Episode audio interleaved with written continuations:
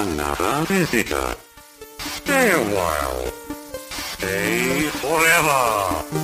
Ein Podcast über alte Spiele von zwei alten Männern. Stay Forever mit Gunnar Lott und Christian Schmidt.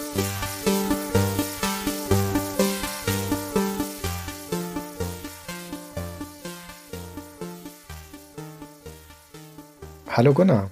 Hallo Christian. Endlich sprechen wir mal wieder über ein Spiel aus unserer Zeit. Das ist wahr. Live dabei gewesen, als das Spiel erschienen ist und getestet wurde. Ja, ich habe sogar einen Meinungskasten im Test gehabt. Obwohl ich noch Trainee war. Das heißt, ich durfte es wahrscheinlich spielen damals. Crazy. Vor allen anderen. Wahrscheinlich gehöre ich zu den ersten Leuten in Europa. Naja, wahrscheinlich nicht. Ach, wahrscheinlich nicht. Aber ich hatte einen Meinungskasten im Test. Ja, das ist schon nicht schlecht und ich bin mir sicher, dass du von diesem Ruhm viel zehren wirst in dieser Folge. Der wird zwei bis dreimal vorgelesen. Wird immer wieder der Satz fallen, wie ich damals schon im Meinungskasten treffend formulierte. Genau. Ich hebe stark ab auf die Immersion. Clever, wie ich das erkannt habe. Mhm. Mhm. Und ich kritisiere die KI, das möchte ich zurückziehen.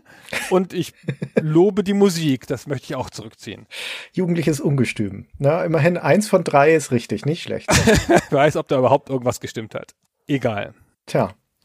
Wir reden natürlich über Half-Life, über einen der großen Shooter der 90er Jahre, wenn nicht überhaupt, naja, den Shooter würde ich nicht sagen, das gebührt schon sicher Doom, aber einer der Shooter, der sicher am besten im Gedächtnis ist aus dieser Ära, der als eine Art Zeitenwende galt für die Shooter an sich, neue Generation von Shooter-Design eingeläutet hat, sehr populäres Spiel, sehr bekanntes Spiel und eines, zu dem es doch relativ viel zu erzählen gibt. Und das wollen wir heute mal machen.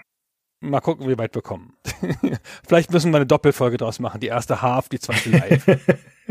Wenn wir zu Doom damals schon eine Doppelfolge gemacht haben, wird das jetzt eine Trippelfolge werden, aber mindestens. ja, genau. Und dabei lassen wir die Sachen noch aus, hier so diese komischen Counter-Strikes und so dieser Welt. Das Counter-Strike kriegt eine eigene Folge. Da reden wir kein Wort drüber, also fast kein Wort. Ja, das hat auf jeden Fall eine eigene Folge irgendwann verdient. Also wenn du sagst, das war zu unserer aktiven Zeit, am Anfang unserer aktiven Zeit, wo sind wir denn da zeitlich gerade bei Half-Life? Wir sind, ich habe gerade vor mir liegen, die GameStar-Ausgabe 1298. Mhm. Das ist im September oder so, oder im Oktober. Oktober würde ich sagen, ja. Genau, im Oktober und in der ersten Novemberwoche ist das Spiel erschienen, glaube ich. Ja. In Deutschland, genau. Das hat aber schon eine Vorgeschichte, die wir zum großen Teil nicht mitbekommen haben. Das wurde nämlich angekündigt 1997 auf der E3, also im, hm, wann ist das, im Mai immer? Das war noch vor unserer Zeit. Aber in der Zwischenzeit zwischen Ankündigung und Erscheinen des Spiels sind wir in die Branche gekommen. So, Christian, warum wolltest du, dass ich das sage? Wolltest du da eine Anekdote anschließen oder wolltest du dann erzählen, wer in dem Jahr Kanzler war? Nein, das hatte ich alles nicht vor. Nur damit wir ein Gefühl für die Zeit bekommen, falls es einige unserer Zuhörer gibt, die in denen Half-Life tatsächlich vorbeigegangen ist. Das ist ja wieder eines von den Spielen, wo wir voraussetzen können, dass sehr viele unserer Hörer es mindestens kennen, wenn nicht sogar selbst gespielt haben. Aber wir sind hier natürlich in einer der frühen Boomphasen des Shooter-Genres, das zu diesem Zeitpunkt ja noch nicht so alt ist. Das geht ja los als populäres Medium mit Wolfenstein, dann Doom und erlebt dann mit Duke Nukem Quake einen ersten Höhenflug. Und in dem Segment der Shooter ist der Fortschritt rapide in dieser Zeit. Also kommen ständig neue technologische Entwicklungen raus, da kommen ständig neue spielmechanische Entwicklungen raus. Wir haben ja in dieser Ära über das ein oder andere Spiel auch schon gesprochen, Unreal zum Beispiel, ein bisschen später dann No One Lives Forever. Da reiht sich ein Meilenstein auch quasi an den anderen und einer dieser großen Meilensteine, der für dieses Genre etwas Neues schafft, wobei zu behandeln sein wird, wie stark es neu ist, aber auf jeden Fall, wo dann so eine neue Blaupause, wie wir so gerne sagen, hingestellt wird, das ist Half-Life. Das ist aber umgeben von lauter Spielen, die auch Großes leisten in dieser Zeit. Also es ist kein so solitäres Werk, das da aus dem Nichts kommt, sondern das ist einfach Teil einer großen Evolutionslinie. Da haben wir im gleichen Jahr, wie gesagt, Unreal. Wir hatten vorher aber auch schon Jedi Knight, ein Blood, ein Duke Nukem. Wir haben verwandte Spiele wie Tomb Raider, die alle vorher stattfinden. Und dann kommt dieses Half-Life und dann gibt es die Zeit nach Half-Life, in der wir jetzt immer noch sind quasi. genau, Half-Life gilt als Wasserscheide für den Shooter, weil es diverse Sachen anders gemacht hat als die Spiele davor. In der Rückwärtsbetrachtung bauscht das das Spiel ein bisschen auf. Ich will das nicht in Abrede stellen, dass das Spiel wahnsinnig viel verändert hat für die Spieler und aber auch vor allen Dingen für die Spieleindustrie. Manchmal hatte ich fast den Eindruck, innerhalb der Spieleindustrie war der Impact noch größer als außerhalb, weil alle dann plötzlich nach Seattle geguckt haben und gesagt haben, huch, was ist denn da los? Aber es wird heutzutage manchmal so getan, als hätte es quasi nur Doom Clones gegeben vor Half-Life und nach Half-Life dann der moderne Shooter. Und in mancherlei Hinsicht ist das nicht ganz falsch, aber das ist ein bisschen zu kurz gesprungen, weil es ist ja Teil einer Evolutionslinie wie andere Spiele auch. Ja, das wird wie gesagt heute zu besprechen sein. Ich würde auch sagen, dass das Half-Life an sich ein ganz starkes, wichtiges Bindeglied ist von dem modernen Shooter zum ursprünglichen, zum Original-Shooter-Gefühl der Dooms und Quakes dieser Ära. Und es ist nicht die neue Evolutionsstufe, sondern es ist eben dieser Link sozusagen. Die neue Evolutionsstufe des Shooters ist versinnbildlicht sechs Jahre später in Half-Life 2. Das ist ein wirklich modernes Werk. Und so wie in Half-Life 2 funktioniert, funktionieren auch heutige Shooter noch zum großen Teil. Half-Life steht also dazwischen. Das ist schon ein moderner Shooter in Bezug auf seine Inszenierung. Das ist der wesentliche Punkt, über den wir hier reden, über die Storytelling, über die Art, wie die Welt gebaut ist, darüber, wie das Spielgefühl funktioniert. Da ist es modern. Und gleichzeitig ist es in seinem Core-Gameplay, in seinem Gunplay, wie man sagt, in seiner Shooter-Mechanik noch sehr oldschool. Auch da gibt es schon Elemente, die zeigen in eine moderne Richtung, aber wie es sich das eigentliche Spielen anfühlt, also der Shooter anfühlt, das erinnert mich mehr an, an Duke Nukem 3D als an ein Call of Duty zum Beispiel. Dementsprechend ist es also dieses Bindeglied.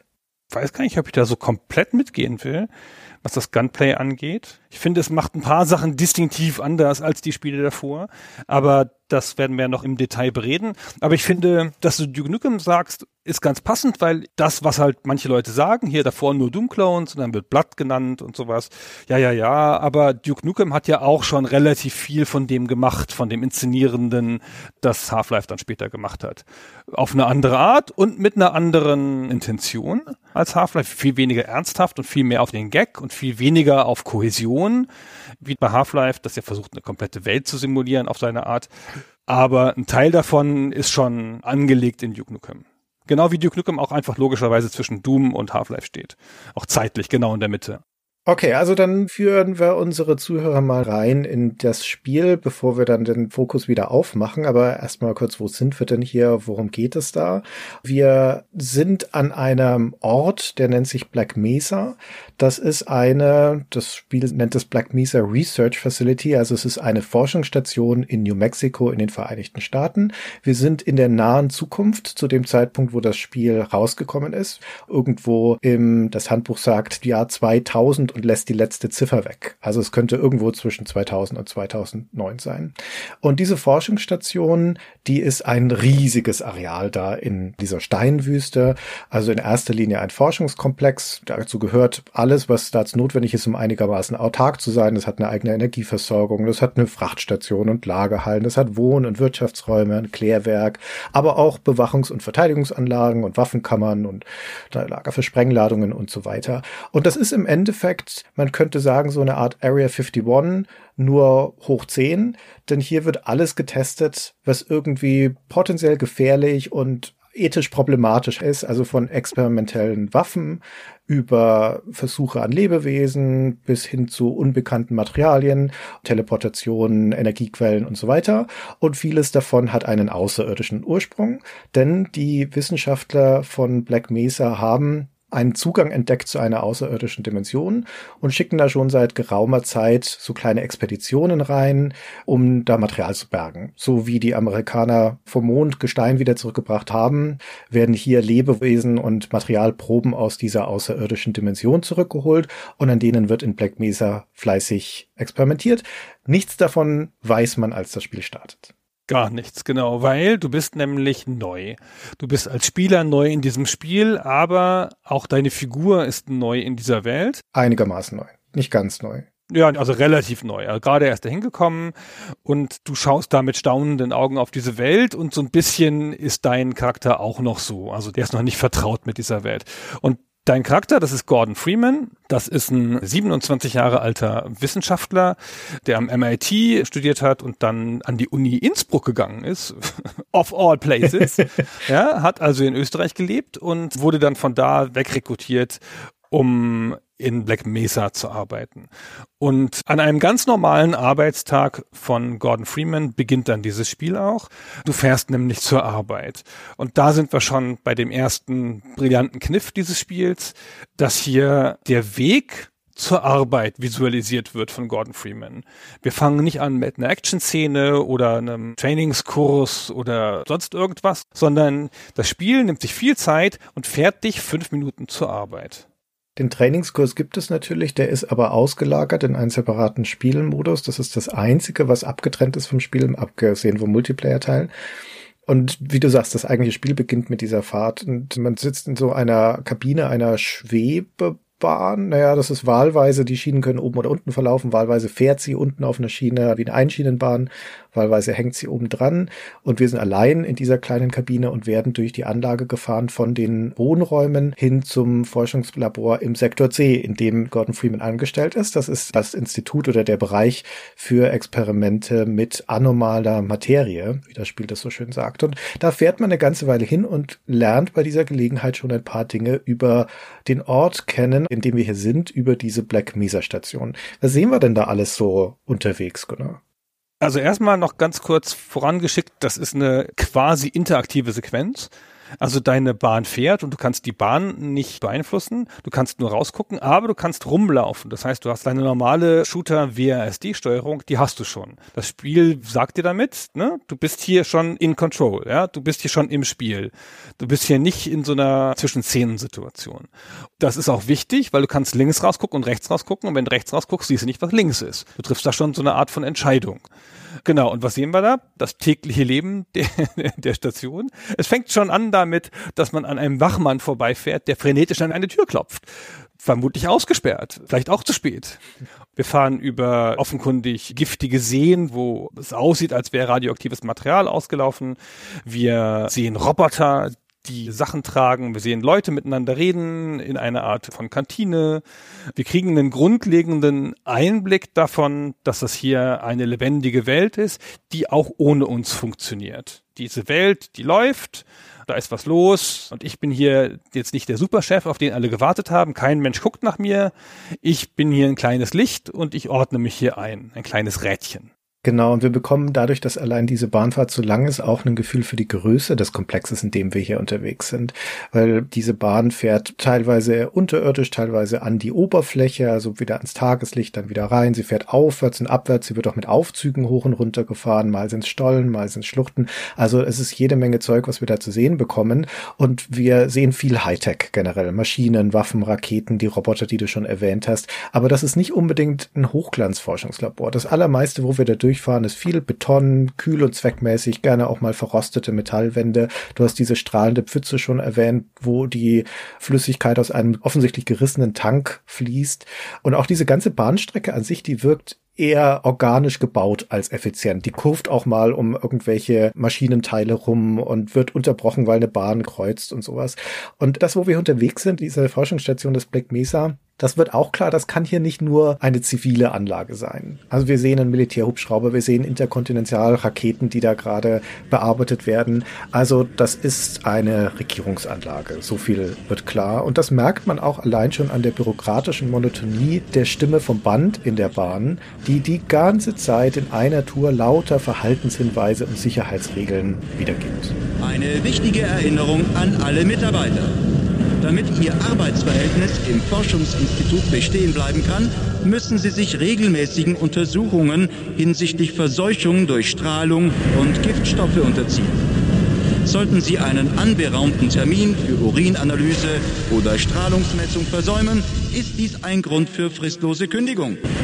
Wenn Sie glauben, wären Habe ich gleich gedacht, das hört er bestimmt jeden Morgen. Ja, genau, es wird immer das Gleiche sein. Genau das identische Band, ja. Und da dachte ich, das ist bestimmt so wie diese Sicherheitstrainings in Flugzeugen, wo dann kein Mensch mehr hinhört.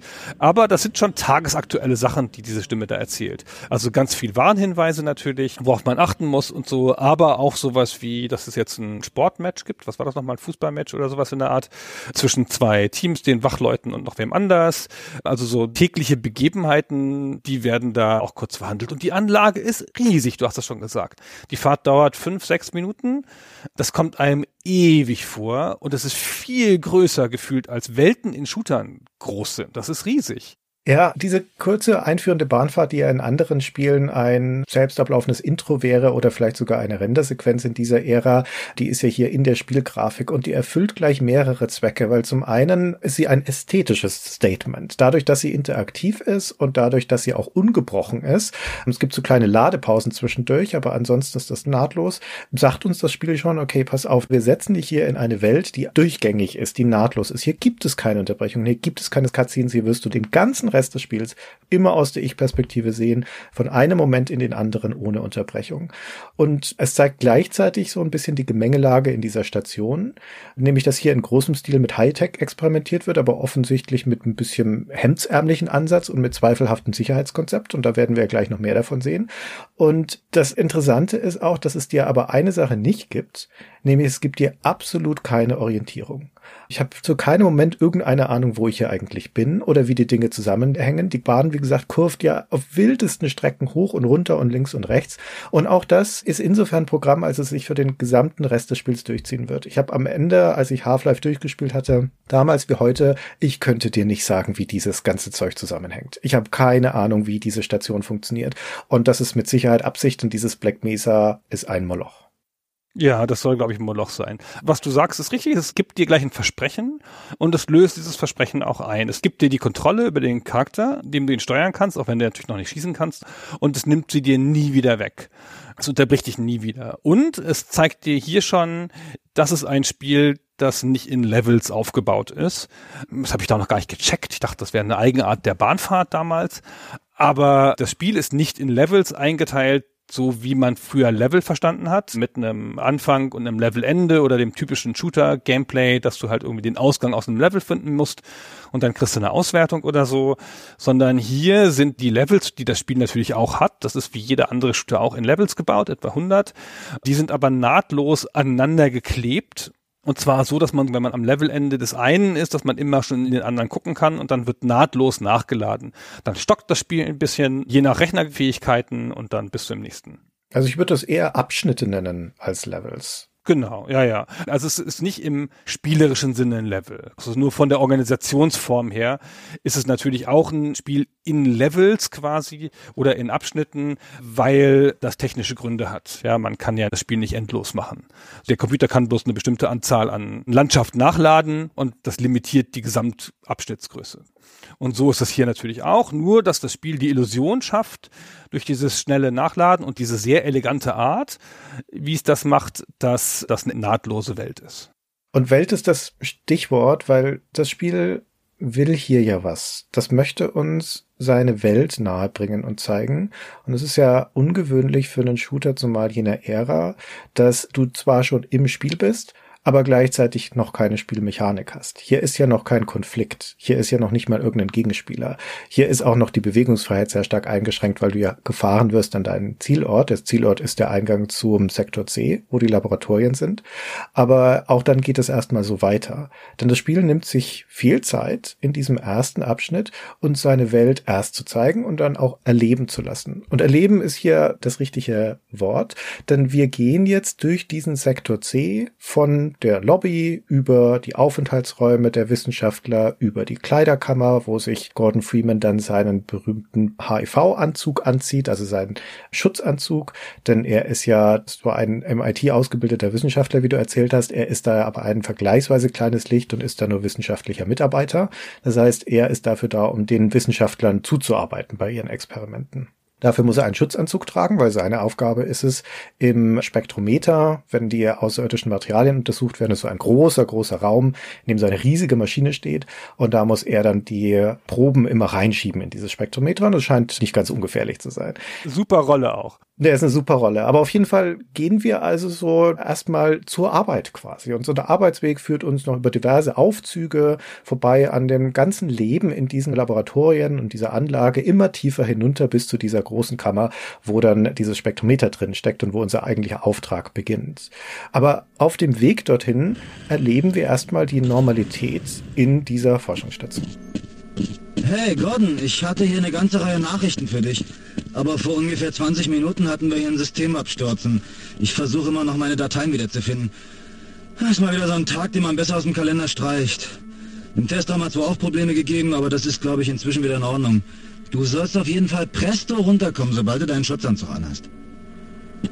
Sollten Sie nicht schon seit einer halben Stunde im Testraum sein? Das ist alles noch innerhalb der theoretischen Grenzen.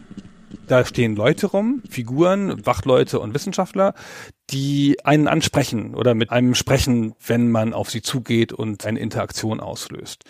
Die wissen, wer man ist, die reagieren auf einen, manchmal erzählen sie sich untereinander was, man kann sich auch einfach dazustellen und sie belauschen und die reden einfach so.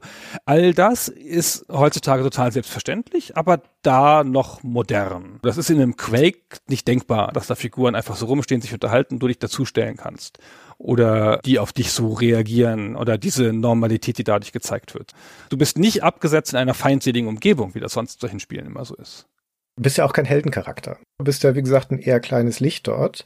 Das ist nicht ohne Grund so, denn das dient dazu, die Welt kennenzulernen. Es dient aber auch dem Spannungsaufbau. Ab diesem Moment, wo Gordon Freeman die Lobby betritt von dem Sektor C, liegt schon eine gewisse Spannung in der Luft, weil er ist zu spät dran und es ist schon am Empfang klar, irgendwas ist vorher schiefgelaufen, der Computer ist abgestürzt, also da scheint kein gutes Omen über dem Tag zu liegen. Und während wir dann tiefer in die Anlage gehen, werden da auch immer mal wieder ein paar Zeichen davon sichtbar. Ein Computerpanel überhitzt und zerspringt und zwei Wissenschaftler Wissenschaftler sprinten hin und in den Testlaboren, wo man durchläuft, merkt man schon, dass die Wissenschaftler angespannt sind. Dann die Probe, die heute untersucht wird, ist offensichtlich eine besondere, die ist gleichzeitig besonders rein und besonders instabil und deswegen bekommt man auch mit, dass von der Standardprozedur von solchen Tests abgewichen wird. Man erfährt nicht warum oder wie, dafür ist Gordon auch einfach ein zu kleines Licht. Da sagen die Wissenschaftler auch, ach, das braucht den Gordon doch nicht zu interessieren. Aber gleichzeitig brauchen sie ihn, denn keiner von den feinen Herren geht selbst in diese Kammer. Das muss schon er machen. Das gipfelt dann letztendlich am tiefsten Ort von dieser Anlage. Man merkt, wir sind hier schon tief unter der Erde, wo Gordon Freeman dann endlich diese Testkammer betritt, wo diese riesige Spektrometermaschine drin steht, sieht aus wie ein großer Reaktor. Und vorher haben wir die Atmosphäre dieser Anlage auch auf der Audioebene mitbekommen. Es gibt wenige musikalische Akzente in dem Spiel, sondern es sind immer die Umgebungsgeräusche, die sich unterhalten Wissenschaftler, das Piepen, das Fiepsen, Funkensprühen und so weiter. Ständig ist was los. Und sobald wir diese große mit Metall ausgekleidete riesige Halle fast betreten, ist es auf einmal mucksmäuschenstill. Und das Einzige, was man noch hört, sind die hallenden Schritte von Gordon Freeman auf den Metallstegen und dann das Krächzen der Funkübertragung, wenn die Wissenschaftler sich melden und ihm sagen, was er tun soll. Und dann beginnt das Experiment. Test, Test, Test. Scheint alles in Ordnung zu sein.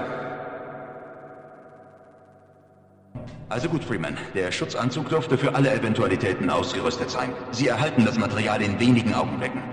Wenn Sie so gut wären, darauf zu klettern und die Rotoren anzuwerfen, können wir den Antimaterie-Spektrometer auf 80% bringen und diesen Wert halten, bis der Behälter ankommt. Du kannst hier nichts weiter tun, als Befehle befolgen. Du bist gleichzeitig Akteur natürlich, weil du deine Figur ja steuerst, aber machtlos, weil du tun musst, was die sagen, sonst geht hier nichts weiter. Und was du dann tun musst, ist diese Probe in diesen Strahl schieben, der aus dem Boden kommt und der diesen ganzen Raum ausfüllt. Ja, das scheint so eine Art riesiger Scanner zu sein, wenn ich das richtig interpretiere. Aber so genau wird es nicht gesagt. Antimasse-Spektrometer heißt das Ding, was auch immer das sein soll. Was immer ein Antimasse-Spektrometer ist, genau. Jedenfalls ist das eine relativ profane Tätigkeit. Erstmal ist nichts da, dann wird dieser Wagen gebracht, wo diese Probe drauf ist und du bist halt der Knecht, der den da reinschieben muss.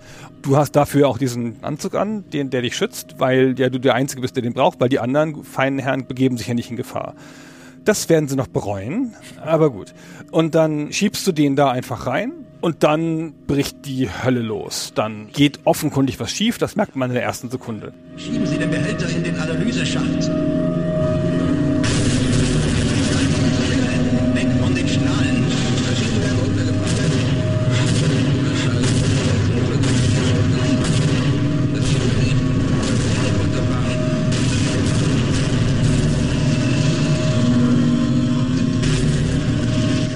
Irgendwie erzeugt das einen Effekt, mit dem niemand gerechnet hat.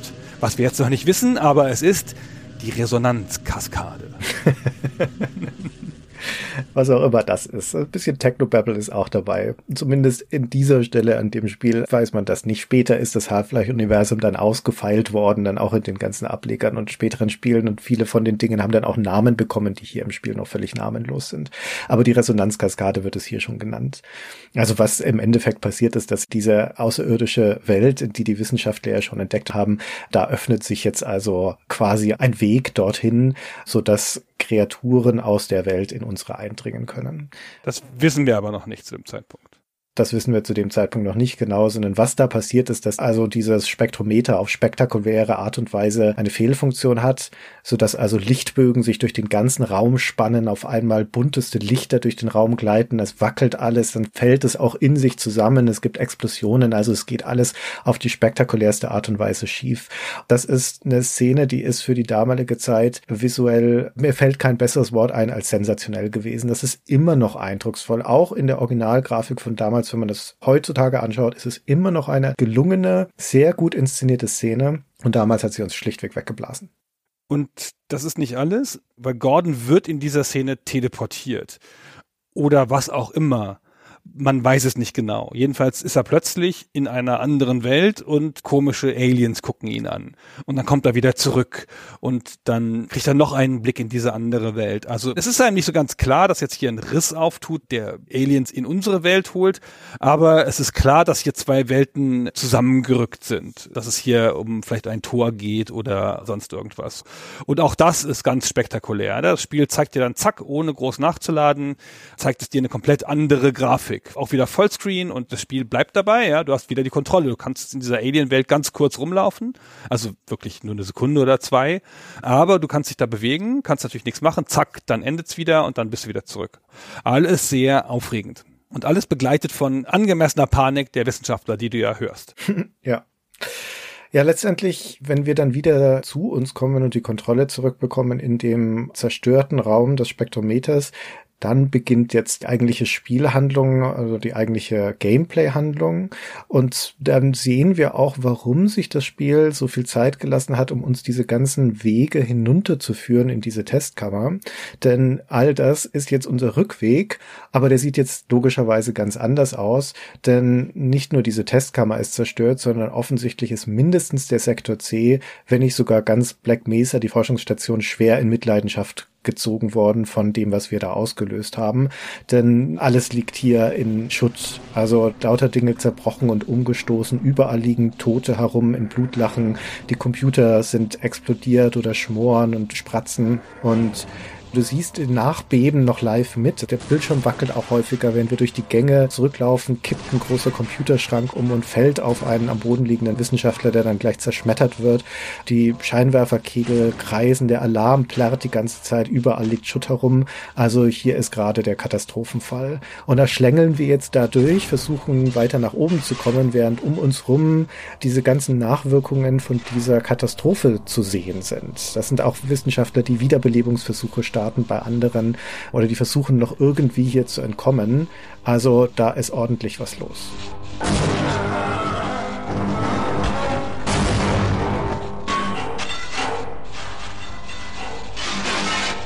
Das sind schon 10, 15 Spielminuten vielleicht und wir haben noch gar keinen einzigen Schuss abgefeuert. Das Spiel nimmt sich so viel Zeit. Erst diese Bahnfahrt, die dich diese Welt kennenlernen lässt, dann dieses spektakuläre Ereignis und jetzt die gleiche Welt in Schutt und Asche. Und jetzt erlebst du auch wieder eine Shooter-untypische Hilflosigkeit. Ja, du hast keine Waffen, du weißt nicht, was hier los ist. Du gehst einfach geradeaus. Das Spiel führt dich einen linearen Weg lang und du kriegst jetzt ganz langsam von Raum zu Raum Hinweise darauf, was passieren wird. Ja, dann kommt das erste Alien. Du siehst Wissenschaftler, die sterben und so. Du ahnst, dass du bei Gelegenheit kämpfen wirst müssen, aber das Spiel lässt sich lange Zeit, bis es dir dann endlich die erste Waffe gibt das legendäre Brecheisen. genau, das sensationelle Brecheisen. Gordon Freemans Nahkampfwaffe. Also das, was das Spiel uns jetzt dann peu à peu beibringt, ist die erste Waffe, die ersten Gegner, verschiedene Gegnertypen, das erste Rätsel, die erste Umgebungsgefahr und so weiter. Wir kommen dann wieder durch einen Gang durch, wo an der Seite Laser in Röhren geführt wurden. Die sind inzwischen gebrochen. Laserstrahlen wandern durch die Gänge. Da geht es dann auch darum zu gucken, ich muss ja offensichtlich auch ausweichen. Ich muss ja auch springen. Ich muss auch meine Umgebung lesen, von Schutz zu Schutz zu springen und solche Dinge. Also das wird alles sukzessive in den Räumen und Gängen, durch die wir jetzt gehen, eingeführt. Aber das Entscheidende ist, dass Gordon Freeman auch zu diesem Zeitpunkt ja noch auftragslos ist, wenn man so möchte. Also wir haben jetzt schon einige Zeit im Spiel verbracht und es sind Dinge passiert, ohne dass so richtig klar ist, was eigentlich unser Sinn in diesem Spiel ist. Was machen wir hier eigentlich? Und das Interessante ist, dass das in Half-Life alles so auf Zuruf passiert. Auf dem Weg nach oben kommen wir dann auch mal bei dem Wissenschaftler vorbei, der den Atem gefunden hat, mal mit uns zu reden und sagt, okay, ist alles hier schief gegangen, jemand muss Hilfe holen. Und Gordon zeichnet sich aus in dieser Welt. Das ist sein Alleinstellungsmerkmal, dass er diesen Schutzanzug anhat. Das ist das, weswegen die Wissenschaftler ihm auch zutrauen, zum Beispiel in Bereiche zu gehen und Dinge zu tun, die sie selber nicht tun können. Das ist nicht, dass er irgendwie ein schwer bewaffneter Soldat wäre, der Kampfausbildung hätte, weil das ist er nicht. Der hat zu dem Zeitpunkt auch noch keine Waffe dabei, aber er ist besser geschützt als die anderen. Und deswegen bekommt er jetzt quasi im Vorbeigehen zugerufen, Freeman, gehen Sie nach oben an die Oberfläche, holen Sie Hilfe.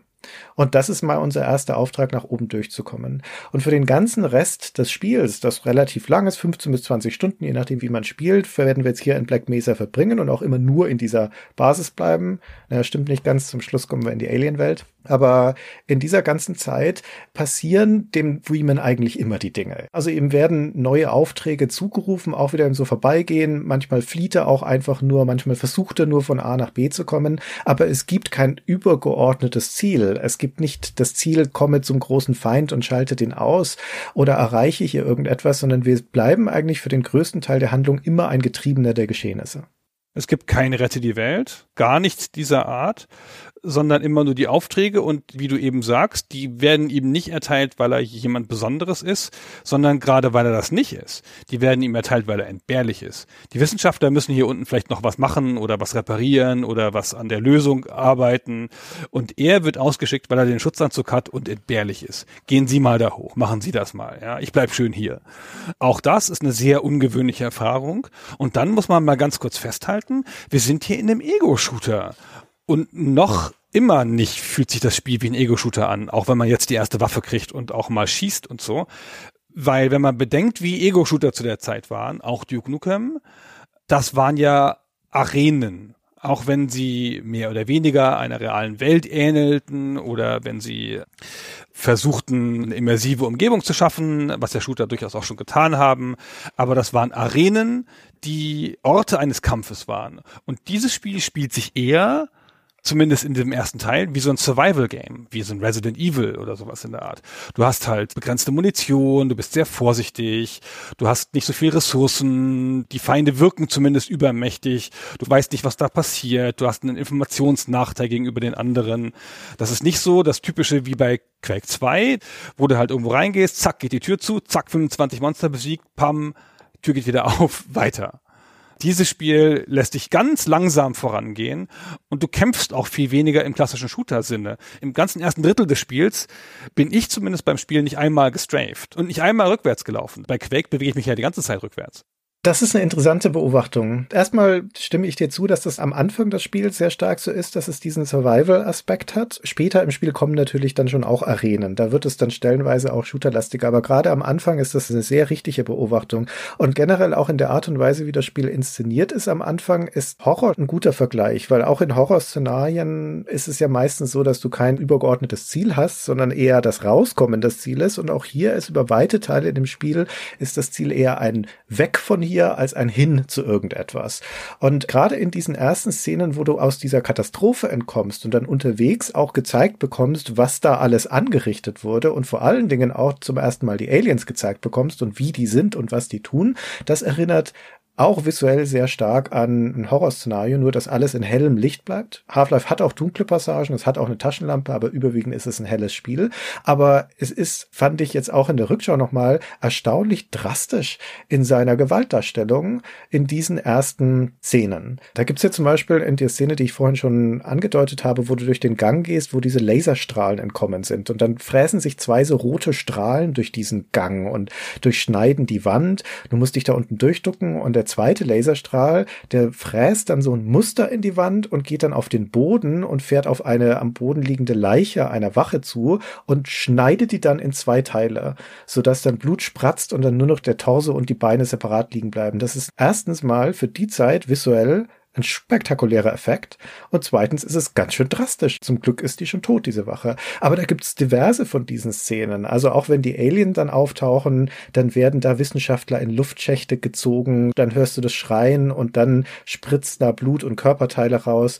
Dann gibt es diese legendäre Aufzugsszene, wo Gordon zu dem Aufzug hinkommt, mit dem er vorhin runtergefahren ist in die Anlage, will jetzt damit hoch, drückt den Aufzugknopf vor der Glastür und dann sieht er im Schacht die Kabine vorbeirasen, nach unten fallen, wo Wissenschaftler schreiend drin stehen und dann Trümmerteile fliegen hoch.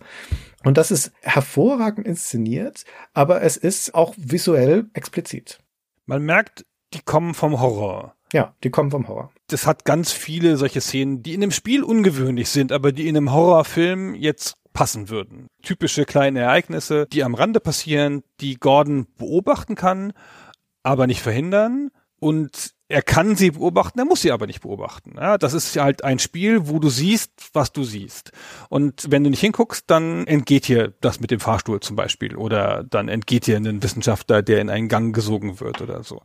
Das Spiel gibt dir schon einen richtigen Fokus, damit du das nicht verpasst, aber du musst es theoretisch nicht. Und es arbeitet ein bisschen mit Schockmomenten von Fall zu Fall unterschiedlich. In einigen Abschnitten mehr und in einigen weniger. Aber es ist nicht frei davon, dich von der Seite zu überfallen oder die Gegner in den Rücken zu teleportieren oder in einem dunklen Gang, dass dich ein überraschender Gegner anspringt oder sowas. Das ist ganz schön schweinisch von dem Spiel. Ja, das ist eine von den schlecht gealterten Sachen an dem Spiel. Ich betone es nochmal, weil du es so schön gesagt hast, sie kommen vom Horror und deswegen funktioniert auch vieles in dem Spielgefühl, vor allem in diesem ersten Drittel wie in einem Horrorspiel, nämlich halt vor allem dieses Gefühl der Unterlegenheit. Und Gordon Freeman ist ein Spielcharakter, der fast das gesamte Spiel hindurch, eigentlich das gesamte Spiel hindurch fast immer in so einer Rolle der Unterlegenheit, der Bedrohung bleibt. Es gibt ganz seltene Momente, wenn sie überhaupt im Spiel auftreten, wo man sich wirklich als Herr der Situation fühlt und es stellt sich nie so ein Shooter-Hochgefühle ein des Killers, der da durchschneidet, sondern du bist eigentlich immer ein vergleichsweise verwundbarer Typ, obwohl du nicht nur deine Lebensenergie hast, sondern parallel auch noch den Schutz deines Anzugs und der hat nochmal eine separate Energie, also das, was in anderen Spielen das Schild wäre. Das hast du ja auch. Also Gordon Freeman kann schon was einstecken und er ist durchaus wehrhaft. Er sammelt im Laufe des Spiels ja ein sehr umfangreiches Waffenarsenal rein, aber er kommt auch ständig in sehr gefährliche Situationen. Also das ist kein Fun-Shooter, weit weg davon, sondern das Gefühl der Verwundbarkeit und der Bedrohtheit bleibt für den Rest des Spiels erhalten. Das ist in erster Linie Ressourcenmangel. Das Spiel ist gebaut auf einen cleveren Ressourcenmangel und es tut einiges, damit das so bleibt. Und der Ressourcenmangel ist nicht so sehr Munition als vielmehr Lebensenergie. Und du kannst schon mal Herr der Situation sein in ein paar Situationen, aber vielleicht einen Raum lang oder zwei. Und dann hat dich deine Siegesserie gegen die Monster so viel Energie gekostet nebenher, weil sie dich ja doch noch treffen, weil ja doch noch was passiert, weil die meisten Monster, bis auf das Anfangsmonster, schaffen es irgendwie, selbst wenn du ganz okay spielst, die Energie abzuzwacken. Und wenn es nur ein bisschen ist. Das macht viele Kämpfe zu teuer wenn du einfach reingehst mit dem All Guns Blazing, wie man sich das immer so vorstellt in einem Ego-Shooter. Selbst wenn du ein exzellenter Ego-Shooter-Spieler bist und gut ausweichen kannst, passiert es trotzdem, dass du in der Enge dieser Gänge und durch die Vielzahl der Gegner in manchen Situationen, die dich von hinten und vorne angreifen oder so, dass du dann trotzdem Energie verlierst und dass du die Kämpfe so nicht gewinnen kannst. Was das Spiel dir sagt, zumindest am Anfang und später aber auch, ist, sei vorsichtig, guck dir die Situation ganz genau an und finde einen Weg, sie zu lösen. Gehe die großen oder die signifikanteren Kämpfe, gehe die an wie Rätsel. Auch wenn Half-Life natürlich als Genre ein Shooter ist, ist es diese Art von Shooter, die nicht durchgehend Action-Herausforderungen bietet, sondern die im Wechsel Action-Szenen, also Kampfszenen und Geschicklichkeitsszenen hat, sage ich jetzt mal im meisten Sinne. Und das sind Bewegungsaufgaben, das sind Sprungpassagen, das sind auch kleine Umgebungsrätsel, die es zu lösen gibt. Und das wechselt sich immer so ab. Also es gibt immer die Kampfpassagen, dann wieder die ruhigeren Passagen, wo eher das Denken oder die Geschicklichkeit gefragt ist. Und die Kämpfe an sich sind Gefechte gegen hauptsächlich drei Arten von Gegnertypen, nämlich über weite Strecken, vor allem Anfang des Spiels, sind es die unterschiedlichen Aliens, die aus dieser Dimension Zen zu uns rüberschwappen. Und dann kommen allerdings schon nach vergleichsweise kurzer Zeit auch menschliche Gegner dazu, Soldaten, weil die Regierung nämlich von der nahen Militärbasis Soldaten rübergeschickt hat, um die Aliens unter Kontrolle zu bringen und aber bei der Gelegenheit auch alle Mitwisser zu beseitigen. Das heißt, die machen keinen Unterschied zwischen Aliens und den normalen Bewohnern dieser Basis. Und dann gibt es auch noch einen vergleichsweise kleineren Teil von mechanischen Gegnern. Das sind also Geschütztürme und Panzer, Hubschrauber auch an manchen Stellen, die sich einem auch noch entgegenstellen. Und nun stimmt das, was du sagst, dass die Kämpfe in Half-Life interessant sind, insofern als es kein klassischer Shooter-Frontalkampf ist.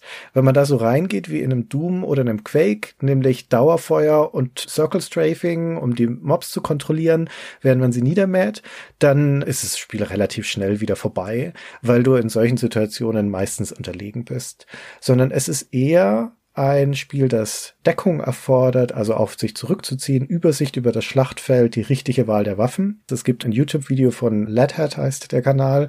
Da wird durchaus schlüssig argumentiert, dass, wie du auch sagtest, das im Wesentlichen zu verstehen sei als ein Taktik-Shooter mit einer Serie von Kampfpuzzles, wo man also immer in Situationen kommt, wo es eher darum geht zu verstehen, wie die zu lösen sind, als dass man da frontal reingeht. Also, dass man als prinzipieller immer unterlegener Protagonist die Spielumgebung und das eigene Arsenal geschickt einsetzen muss. Und tatsächlich spricht vieles dafür, Half-Life so zu verstehen. Und vieles in Half-Life, gerade auch wie die Gegner funktionieren, ist darauf angelegt, dass es eher taktisch gespielt werden will, als rein aggressiv. Aber ich finde, es mag die Ambition sein, aber es ist nicht so hundertprozentig umgesetzt. Ja, ja, das macht das Spiel nicht die ganze Zeit, da hast du recht. Nee, es macht es nicht die ganze Zeit und das ist da auch nicht konsistent in seiner Spielmechanik. Zum einen, wie du schon gesagt hast, gibt es immer wieder die Fallen, die es dir stellt, wo es überraschend dir Gegner in den Rücken teleportiert und das hat nichts mehr mit Kampfpuzzle zu tun, sondern das ist dann reine Reaktion. Aber vor allen Dingen sind viele, viele, viele von den Szenen, von diesen Situationen, die du geschmissen wirst, sind eigentlich Trial-and-Error-Situationen, wo du erstmal reingehen musst, um zu gucken, was passiert, damit du überhaupt eine Chance hast zu verstehen, womit du es hier zu tun hast. Und das ist natürlich dann kein taktisches Design. Es hat auch auf der Steuerungsebene noch ein Problem aber da komme ich dann später dazu. Theoretisch könntest du das so lesen, dass du die Falle ahnen kannst. Und manchmal kannst du es auch. Manchmal kommt es auch wirklich, dann teleportiert sich ein Gegner. Also bei den Aliens gibt es eine Sorte, die sich immer rein teleportiert, die Vortigons, so menschengroße Aliens, aber andere teleportieren sich auch. Und die teleportiert sich unweigerlich in deinen Rücken, als wüsste sie, in welche Richtung du guckst. Und du kannst das aber natürlich ein bisschen vorausahnen an manchen Stellen, ne? wenn du siehst, wo ist ein Level-Eingang oder wo ist eine Ecke, wo der Gegner herkommen könnte. So, es ist in sich ein bisschen immersionsbrechend, weil es das so konsequent macht und es ja diese glaubhafte Welt erschafft, die durch ihre Nahtlosigkeit und durch ihren Realismus ja dir widerspiegelt, du bist an einem realen Ort und dann macht es so billige Tricks, ja, das aus einer Gegend, von der du weißt, dass da keiner mehr war, dass ich da alle erschossen habe und es da keinen Ausweg gibt, da kommen da doch wieder Gegner raus und so. Das hat mich ein bisschen frustriert und das bricht auch dieses ambitionierte Konzept, das wir eben besprochen haben, das stimmt. Ja, was aber natürlich nicht heißt, dass es nicht trotzdem da ist, dieses Konzept. Und ich finde, das hilft auch viele von den Designentscheidungen zu verstehen, wenn man das weiß, dass es eigentlich darauf angelegt ist, dass die Kämpfe taktisch gespielt werden sollen, weil die Simulation, nenne ich das jetzt mal, als großes Wort von den Gegnern und der Umgebung viel ausgefeilter ist, als es eigentlich sein müsste in einem typischen Shooter. Das betrifft zum Beispiel die Tatsache, dass das Spiel für die Gegner nicht nur simuliert, was die sehen können, also dass sie auf Sicht reagieren, sondern auch das, was sie hören, also auch Geräusche spielen eine Rolle und sogar das, was sie riechen. Und für manche Gegnertypen ist das auch relevant. Also die Bullsquids zum Beispiel, das sind außerirdische Wildschweingroße Brocken mit Tentakeln statt einem Mund und die riechen Leichen und Leichenteile. Das heißt, wenn du irgendwo ein Blutbad anrichtest und da ist in der Nähe so ein Bullsquid, dann kommt der da angelaufen, um mal zu gucken, was hier so lecker riecht. Und gleichzeitig kannst du sie aber auch ablenken, wenn du einen zum Beispiel aus dem Weg haben möchtest, indem du irgendwo für eine Leiche sorgst. Denn im Zweifelsfall ist den Fressen auch wichtiger als Kämpfen sofern du das Spiel wie einen klassischen Shooter spielst und halt siehst, oh, da ist ein Gegner, Waffe raus und umschießen, wirst du das niemals sehen. Niemals überhaupt nur in die Verlegenheit kommen, das zu bemerken, weil du da natürlich sofort in der Kampfsituation bist. Aber eigentlich geht es darum, die Gegner kennenzulernen und zu gucken, ist ein Kampf überhaupt notwendig. Ja, auch dieses Shooter-Paradigma, dass Gegner dafür da sind, umgelegt zu werden, das gilt in Half-Life nicht, weil, wie gesagt, prinzipiell verwundbarer Protagonist und manchmal auch knappe Ressourcen, gerade Lebensenergie, bedeutet, es ist gar nicht unbedingt immer die beste Option, jeden Kampf auszufechten. Da sind wir wieder beim Survival Game, ne? Also wo das ja auch ganz klar die Option ist, wo dich jeder Kampf nur schwächt und wo du von den Kämpfen zu wenig kriegst, als dass du sie überhaupt machen müsstest. Und das ist hier auch so, während du von den späteren Gegnern durchaus noch Munition kriegst, kriegst du im ersten Spieledrittel, wo du gegen diese Gruppe von Aliens kämpfst, diese Auswahl von Aliens, diesen Zoo von Aliens, möchte ich sagen, kriegst du nichts, wenn du da einen besiegst. Ja, du kriegst da keine Lebensenergie zurück, du kriegst nur die Sicherheit vor ihm, also dass er aus dem Weg ist. Und deswegen ist es an manchen Stellen ganz gut, denen einfach auszuweichen. Und das Spiel versucht auch auf sehr subtile Art dir das beizubringen. Als du das allererste Mal so einer Headcrab, einem der Standardgegner begegnest, das ist so ein kleines, springendes, hasengroßes Wesen, das dir ins Gesicht springt und dich dann zu einem Zombie macht, indem es dir irgendwas Unangenehmes in den Mund steckt. So wie im Film Alien, ne? das hat ja jeder schon mal gesehen, wie die Facehugger in Alien. Und als du die das erste Mal triffst, da kommt die am abgewandten Ende eines Raumes rein und kommt dann auf dich zu. Du stehst aber vor einer Tür, die so ganz offenkundig durchgängig ist, weil sie so aufgebrochen ist, also diesen Spalt offen hat. Und du kannst jetzt einfach, wenn du dann da zwei und zwei zusammenzählst, dann kannst du einfach zack durch diese Tür gehen und da kommst du dir nicht hinterher und dann bist du dem ersten Gegner ausgewichen. Hast du gleich ein Erfolgserlebnis. Oder du kannst versuchen, gegen sie anzutreten, das ist aber blöd. ja, du hast ja noch keine Waffe an der Stelle. das ist nicht sehr erfolgsversprechend. Aber du lernst da schon an der Stelle, dass du ausweichen solltest. Und auch das ist wieder für einen Ego-Shooter ein ungewöhnliches Konzept. Leute, die halt zwei Jahre vorher Resident Evil gespielt haben, die kennen das schon. Aber wenn man jetzt hier das in einer Linie zu Quake und Doom sieht, dann ist das ungewöhnlich. Ja, ich würde auch nicht so viel aus dieser Szene machen, dass das Spiel dir da unbedingt beibringen möchte, dass man Gegnern auch davonlaufen kann.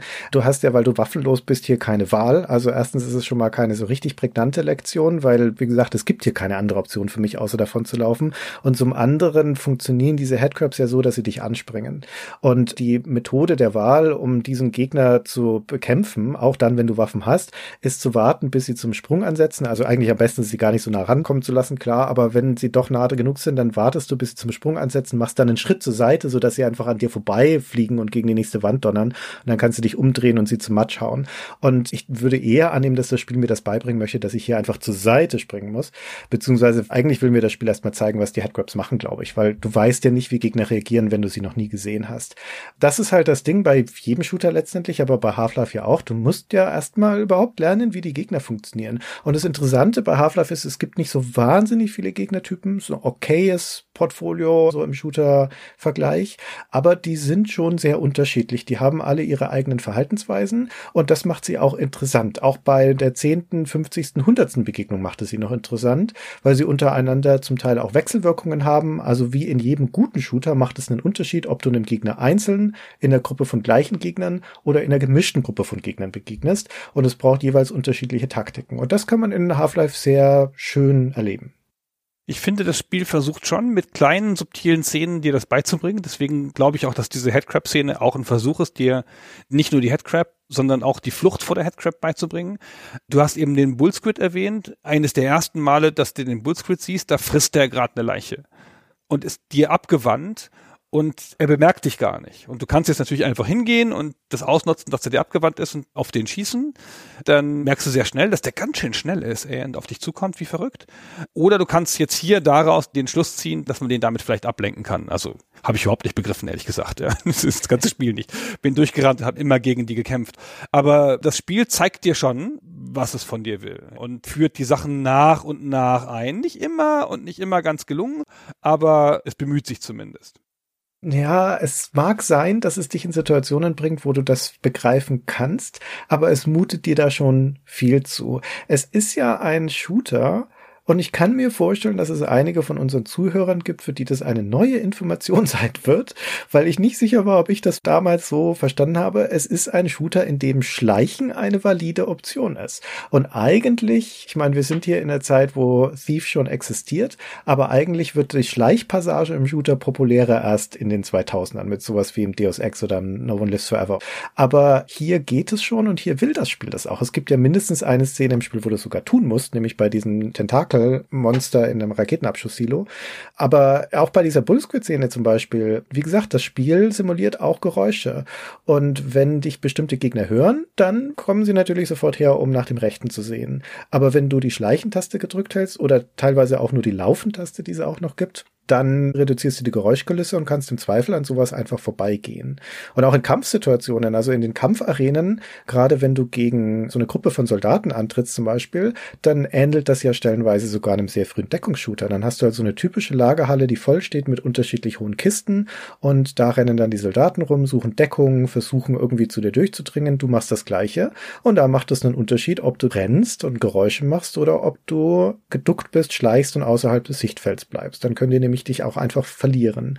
Und das ist schon phänomenal für diese Zeit. Aber das ist eine Spielmechanik und eine taktische Komponente, die das Spiel dir ehrlich gesagt nicht gut beibringt. Ja, das finde ich auch. Also ich habe zum ersten Mal gecheckt, dass du überhaupt richtig Geräusche machst, als ich gegen diese Tentakel gekämpft habe, die du eben ansprachst. Da ist mir das das erste Mal, als das Spiel dir das explizit sagt, ja, hier ist ein Monster, Achtung, das hört dich nur, kann sich nicht sehen. Ah, ach so, ja. Jetzt wird mir einiges klar. Man sieht auch hier, es hat eine ganze Reihe an Mechaniken, die vielleicht sogar ein bisschen unterbenutzt sind oder die zumindest an ein paar Stellen untererklärt sind, die aber alle neu sind. Also wie gesagt, natürlich gibt's schon Thief und System Shock gibt's auch schon länger und so. Es steht fast ein bisschen eher in dieser Tradition, so von Thief und System Shock, wenn man nur das Anfangs-Gameplay sich anguckt, als in der Tradition von Doom oder Quake mit denen es natürlich mehr verglichen wird, vor allen Dingen, weil es ja mit Quake auch die Engine teilt. Aber es wirkt so, als hätten sie sich diese eher nicht shooterigen Spiele von Looking Glass und so schon genau angeguckt, um da mit den Mitteln des Shooters was ähnliches zu machen. Ja, das Spiel Half-Life wurde und wird gelobt für seine künstliche Intelligenz. Also außer im Meinungskasten von Gunnar Lott in der GameStar. Aber sonst eigentlich durch die Bank. Und wenn man sich das mit modernen Augen anschaut und das Spiel spielt, dann fragt man sich im ersten Moment, wieso? Weil das weder sonderlich deutlich sichtbar intelligentes Verhalten ist, das die Gegner da zeigen und im Gegenteil teilweise sogar nachgerade primitiv. Also die Wegfindung zum Beispiel, du kannst ja stellenweise auch Wachen mitnehmen oder Wissenschaftler, die dich begleiten und deren Wegfindung ist ganz furchtbar, aber auch die von Gegnern. Und wenn du in eine Kampfsituation mit einer größeren Menge von Soldaten kommst, von diesen Regierungssoldaten, dann ist es nicht so ungewöhnlich zu erleben, wie die sich mit ihren Granaten gegenseitig in die Luft sprengen. Also so weit her kann es da nicht sein mit der künstlichen Intelligenz, aber das ist halt immer eine Frage der Verhältnismäßigkeit, denn für die Zeit und für das, was normal war in Shootern, gibt es doch einige ziemlich beeindruckende Dinge, die die Gegner beherrschen. Also zum einen schon mal hat jeder einzelne Gegnertyp immer ein eigenes Verhaltensspektrum auf das man sich einstellen kann. Auf ganz simple Weise, aber trotzdem. Also diese Vortigons zum Beispiel, die so Lichtblitze auf dich schießen können, wenn du die zu stark verwundest, dann laufen die weg das ist die einfachste Art von KI. Ja, das ist jetzt noch kein großes Ding, haben wir in anderen Spielen auch gesehen, aber das ist ja nur der Anfang.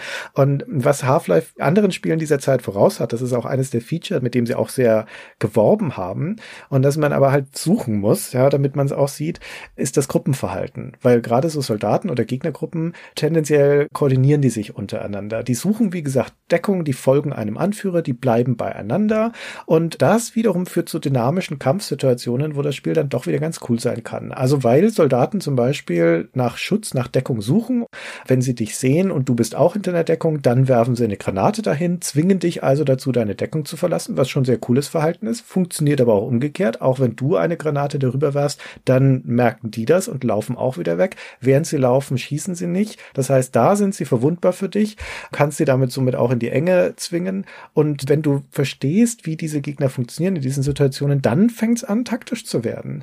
Wenn du merkst, dass Soldaten dich verfolgen und zwar auf Teufel komm raus, dann setzt du irgendwo so eine Laserfalle an die Wand, so eine Sprengladung und ziehst dich zurück, wartest, bis ein Soldat da reinläuft und bam, ist er weg. Oder wie gesagt, du zwingst sie mit Granaten oder anderen Sprengladungen aus der Deckung, versuchst sie in eine Richtung zu zwingen, wo du sie besser erschießen kannst. Benutzt die Umgebung, benutzt explodierende Dinge und so weiter. Und das klingt alles nicht sonderlich beeindruckend für einen Spieler und Zuhörer des Jahres 2020. Aber im Jahr 1998 gab es das anderswo nicht zu sehen.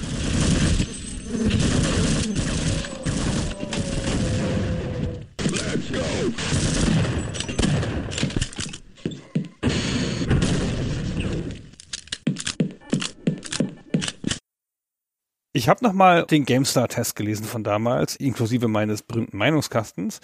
Da wird mehrfach die KI erwähnt, dass sie nicht so gut ist, wie man erwartet hat. Sie wird direkt mit Unreal verglichen und als leicht schwächer als Unreal eingeschätzt. Hm. Und das finde ich jetzt im Nachhinein beim Wiederspielen aber durchaus überraschend, weil so wie du es beschreibst, das ist schon sehr ungewöhnlich, was da passiert. Und auch die total doofen Wachen, die dir als eine Art von Sidekick mitnehmen kannst. Ja, du kannst die ansprechen und kannst denen sagen, dass sie warten sollen oder kannst denen sagen, dass sie dir folgen sollen. Und dann folgen sie dir auch und dann kämpfen sie mit dir. Selbst die, die nicht gut funktionieren, das ganze Sidekick-Ding funktioniert nicht gut und die Wegfindung ist eine Katastrophe. Selbst die haben ein relativ ausgefeiltes Repertoire. Also die sprechen dich an, du kannst sie zurückstoßen, dann unterbrechen sie sich du kannst sie angreifen. Wenn du beim Angreifen in die andere Richtung guckst und sie dann beschädigst mit einem Wurf von einer Granate oder irgendwas, dann sind sie dir nicht mal böse, sondern nur misstrauisch. wenn du es aber nochmal machst, dann wissen sie, dass du der Feind bist oder kämpfen sie gegen dich. Oder sie verteidigen sich natürlich auch, wenn sie angegriffen werden und sie suchen auch Schutz, wenn sie angegriffen werden. Das ist schon die dürfste Klasse im ganzen Spiel, die Wachen, ja. Und die Gegner sind schon ein ganzes Stück raffinierter. Und dieses ganze Audio-Ding, das du erwähnt hast mit dem Geruch und Audio, also ich finde das so beeindruckend, wenn du das erste Mal eine Granate wirfst und die Granate schlägt auf mit diesem metallenen Granatengeräusch und dann siehst du, wie der Gegner seine Deckung verlässt, weil er das gehört hat. Das habe ich vorher noch keinem Spiel gesehen. Das bläst einen weg. Also Unreal, da haben wir das ja auch schon ausführlich besprochen, gelobt hat die wesentlich bessere Wegfindung und grundsätzlich die bessere Kampf-KI auf der Ebene des einzelnen Gegners. Half-Life hat aber dafür diese umfangreicheren Verhaltensweisen je nach Gegnertyp und vor allen Dingen die stellenweise Koordinierung von Gruppen von Gegnern. Und das, wie gesagt, war etwas, was man anderswo so noch nicht gesehen hat. Das braucht schon spezifische Situationen im Spiel, damit das überhaupt ansatzweise zur Geltung kommen kann. Und man kann kann durch das ganze Spiel durchspielen, ohne den Eindruck zu haben oder dass es sich aufdrängen würde, dass das überhaupt existiert. Aber wenn man sich Zeit lässt, wenn man das in Ruhe mal anguckt, die Situation, in die man da kommt, dann ist es doch zu bemerken. Es gibt ja auch Gegnertypen, die angelegt sind, dass sie im Verband agieren, also natürlich vor allen Dingen die Soldaten, aber auch diese Hound Eyes, diese Alien-Hunde, die überwiegend in Vierer-Clustern auftauchen, also so kleine Meuten, und die haben einen Anführer unter den Vieren und die folgen dem. Ja, also da, wo der hingeht, da laufen die anderen drei auch hinterher. Und deren Stärke, auch deren Angriffsstärke, hängt davon ab, wie viele von ihnen in diesem Verband noch übrig sind. Wenn die zu viert auftauchen, die machen so kleine ja, so Energiekreise senden die aus, also so Umgebungseffektschaden. Da musst du halt einfach nur schnell weglaufen von ihnen, dann passiert ja auch nichts. Aber wenn du da zufällig drin bist in diesem Kreis, dann hängt der Schaden, den Gordon da nimmt, davon ab, wie viele Hunde da um ihn rumstehen. Und wie gesagt, die agieren halt zusammen, diese vier Viecher. Und das muss die KI beherrschen. Das klingt jetzt alles nicht so nach dem ganz großen Wurf, aber in der Menge von solchen kleinen KI-Kniffen, die in Half-Life drinstecken, ist es dann doch wieder ganz beeindruckend. Und es sind vor allen Dingen durch die Tatsache, dass das Spiel ja in der Mitte den Gegnertypus wechselt, am Anfang die Aliens, wo du die einzelnen Gegnertypen lernst, die auch dann oft nur in Gruppen von ein oder zwei kommen, wo du dieses ganz langsame Survival-artige Gameplay hast und dann schaltet es in der Mitte um, als dann das Militär kommt. Das ist auch ein beeindruckend inszenierter Moment, als du dann aus der Basis rauskommst und das erstmal das Militär siehst. Also endlich bist du aus der Basis raus, ja, bist an die Oberfläche das, was du wolltest die ganze Zeit. Und dann ist da plötzlich das Militär und erschießt Wissenschaftler. Und ein Hubschrauber fliegt da draußen rum und die Leute fangen an, auf dich zu ballern. Und dann gehst du gerade wieder in die Basis rein. Na super. Alles umsonst gewesen. Also das wird auch beeindruckend inszeniert und wird dir sehr klar gesagt, dass jetzt was anderes ist, was sich das Spiel jetzt wandelt. Und ab da hast du halt die ganze Zeit die Kämpfe gegen das Militär, die in größeren Gruppen auftreten, die immer mindestens zwei Waffentypen haben, nämlich ihre normale Waffe, einen MG und Granaten, um dich dann aus der Deckung zu jagen. Und das ist ein ganz anderer Kampf, weil die meisten Aliens haben Projektilwaffen. Ne? Die schießen irgendwas auf dich, so wie man das auch aus Spielen wie Quake kennt oder so. Und das fliegt dann auf dich zu und dann kannst du dem seitwärts ausweichen, wenn du schnell genug bist. Und das Militär hat meistens Hitscan-Waffen. Also das sind Waffen, die treffen dich automatisch, sobald der Gegner eine adäquate Trefferchance hat und eine Sichtlinie hat. Das heißt, da ist dieses typische, du steckst den Kopf kurz raus, ah, back, wieder getroffen. Das heißt, du verlierst in diesen Kämpfen, wenn du nicht ziemlich genau aufpasst und dich viel bewegst und genau guckst, wo du hinkommst, verlierst du automatisch relativ viel Energie. Und auch schon das macht sie aufreibend. Und das ist ein ganz anderes Spielgefühl dadurch. Also es ist halt vor allem ein, eine Situation, wo du häufig Deckung suchen musst. Das kann auch mal heißen, sich zurückzuziehen. Das heißt, Mauern, Kisten und so weiter zwischen dich und den Gegner zu bringen, zu kontrollieren, wie die Sichtlinien sind oder indirekte Waffen einzusetzen, wie zum Beispiel Granaten, die du auch einfach über was drüber werfen kannst. Und das machen die Gegner ja auch. Und du hast recht, das ist ein anderes Spielgefühl. Ich hatte ja am Anfang gesagt, dass ich das noch eher in der Oldschool-Richtung sehen würde, das Gunplay und das Spielgefühl. Und ich glaube, ich muss jetzt diese Meinung doch revidieren an dieser Stelle, wo wir so drüber reden, weil du schon recht hast. Dieses typische Circle Straving und diese doch größeren Massengefechte von der Ära von Duke Nukem Quake und so weiter finden sich in Half-Life nicht. Ich kam ursprünglich zu diesem Urteil, weil ich eine Sache finde, wo sich Half-Life noch älter anfühlt als zum Beispiel schon zeitgenössische Spiele, wie auch in Quake 2 oder in Unreal. Das ist die Bewegung weil Half-Life ein ziemlich schnelles Spiel ist. Also du hast als voreingestellte Bewegungsart das Rennen. Das kannst du auch nicht in der Voreinstellung ändern, sondern es gibt Tasten. Wenn du die gedrückt hältst, die Shift-Taste, dann geht Gordon oder natürlich Schleichen auf der Steuerungstaste. Aber die Hauptbewegung ist das Rennen. Und das ist eher ein Gleiten, wie wir das aus Duke Nukem kennen. Du hast ja jetzt kein Gefühl, dass hier tatsächlich eine Rennbewegung stattfinden würde. Es gibt keine wackelnde Kamera oder sowas, sondern es ist ein sehr schnelles Gleiten als würdest du die ganze Zeit mit einem Eisflitzer unterwegs sein. Und es gibt auch diese Ausgleitbewegung, wo du die Taste schon loslässt und dann rutscht Gordon quasi oder die Kamera einfach noch ein Stückchen weiter. Und eine relativ schnelle Startbewegung auch. Also Gordon hat nicht sonderlich viel Trägheit, wenn er zum Beispiel aus dem Stand wieder wegbewegt, sondern er beschleunigt auch sehr schnell, sodass du mit kurzen Drücken auf die Cursor-Tasten sehr schnelle, ruckartige Bewegungen machst. Und bei einem Spiel, wo präzise Bewegung wichtig ist, wir kommen noch dazu, wenn wir über Springen und sowas reden, ist das schon eine seltsame Entscheidung Entscheidung. Es ist aber auch eine seltsame Entscheidung für ein Spiel, das, wie gesagt, eigentlich eine Schleichkomponente hat und das bedächtliches Vorgehen und das Lesen von Situationen betont. Und dann hat es aber diese rapide und unpräzise Bewegung. Da fühlt es sich alt an, finde ich. Da sind andere zeitgenössische Shooter schon griffiger. Das ist ein guter Punkt. Ich hätte jetzt gesagt, also bevor ich das Spiel wiedergespielt habe, hätte ich jetzt in meiner Erinnerung gesagt, Half-Life ist ein langsames Spiel. Aber das ist so eine übergreifende Grunderkenntnis. Aber tatsächlich im Detail ist es ganz schön schnell. Das eigentliche Laufen ist schnell, das stimmt.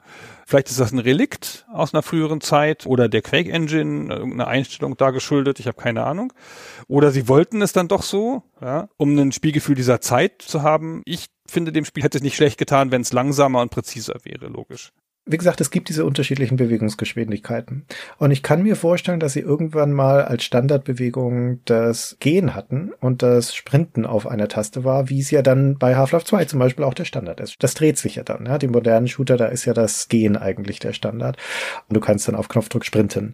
Du hast schon recht, das Spiel ist über die weite Strecken gar kein Ego-Shooter wenn man das mal so krass sagen will, sondern ein Jump'n'Run in 3D oder ein Erkundungsspiel. Ja. ja. Gefühlt die Hälfte meiner Zeit verbringe ich in Röhren oder beim Überspringen von Hindernissen. Und gerade das sind die Momente, die sind jetzt nicht so spezifisch immer nur schwierig, bis bei Xen, also bei der Alien-Welt am Ende, wo das Springen einen dann irre macht. Das Springen schafft man schon, aber es hat auch wirklich extra einen langen Sprung, also eine lange Sprungmöglichkeit. Das ist ja auch nicht ganz normal in einem Ego-Shooter, dass du halt kurze und weite Sprünge machen kannst. Aber das ist schon das, wo es am schwächsten ist, finde ich. Es hat ja sogar noch eine Art Hochziehmechanik, eine angedeutete, weil du musst ja, wenn du zum Beispiel in einen Luftschacht oder eine Röhre reinkriechen willst, wo Gordon nicht stehen kann, musst du springen und gleichzeitig die Duckentaste drücken, damit er sich quasi da reinduckt in diesen Gang. Total kontraintuitiv. Ja, es ist auch hakelig. Habe ich beim Wiederspielen ganz schlecht hingekriegt. Ich will jetzt gar nicht das Spiel so bashen an der Stelle, aber das hat, wenn wir gerade beim Thema sind, genau um diese Mechaniken herum hat es einen Haufen Schwächen. Ey, das Klettern an Leitern das ist direkt aus der Hölle. Die Leiter an sich, ich verbringe viel Zeit auf Leitern bei dem Spiel. Und du kannst die Leitern total schnell hochklettern. Das ist ganz cool, ist auch sehr beliebt in Speedruns. Aber die Leitern sind dreidimensionale Objekte. Also die stehen ein ganz kleines Stück ab von der Wand. Ist ja auch richtig so. Muss ja auch so sein, damit es sich realistisch anfühlt und nicht nur eine Textur auf der Wand ist.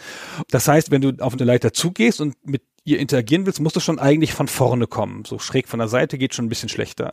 Wenn die Leiter zum Beispiel aber an so einer Kante steht, wo direkt dahinter ein Abgrund ist, dann musst du dich wirklich sehr sorgfältig davor stellen. Und der Platz ist kleiner geworden durch diese Dreidimensionalität der Leiter. Und das ist richtig ein bisschen schwierig, die Leiter zu treffen. Und es ist auch schwer, von der Leiter runter zu gehen wieder. Ist mir ganz oft passiert, dass ich oben angekommen bin, dann springst du noch so ein Stück drüber hinaus, weil er sich dann wieder aufrichtet irgendwie. Und dann will ich nach rechts, keine Ahnung, auf den festen Boden und bin wieder zack die halbe Leiter runtergefallen. Oh.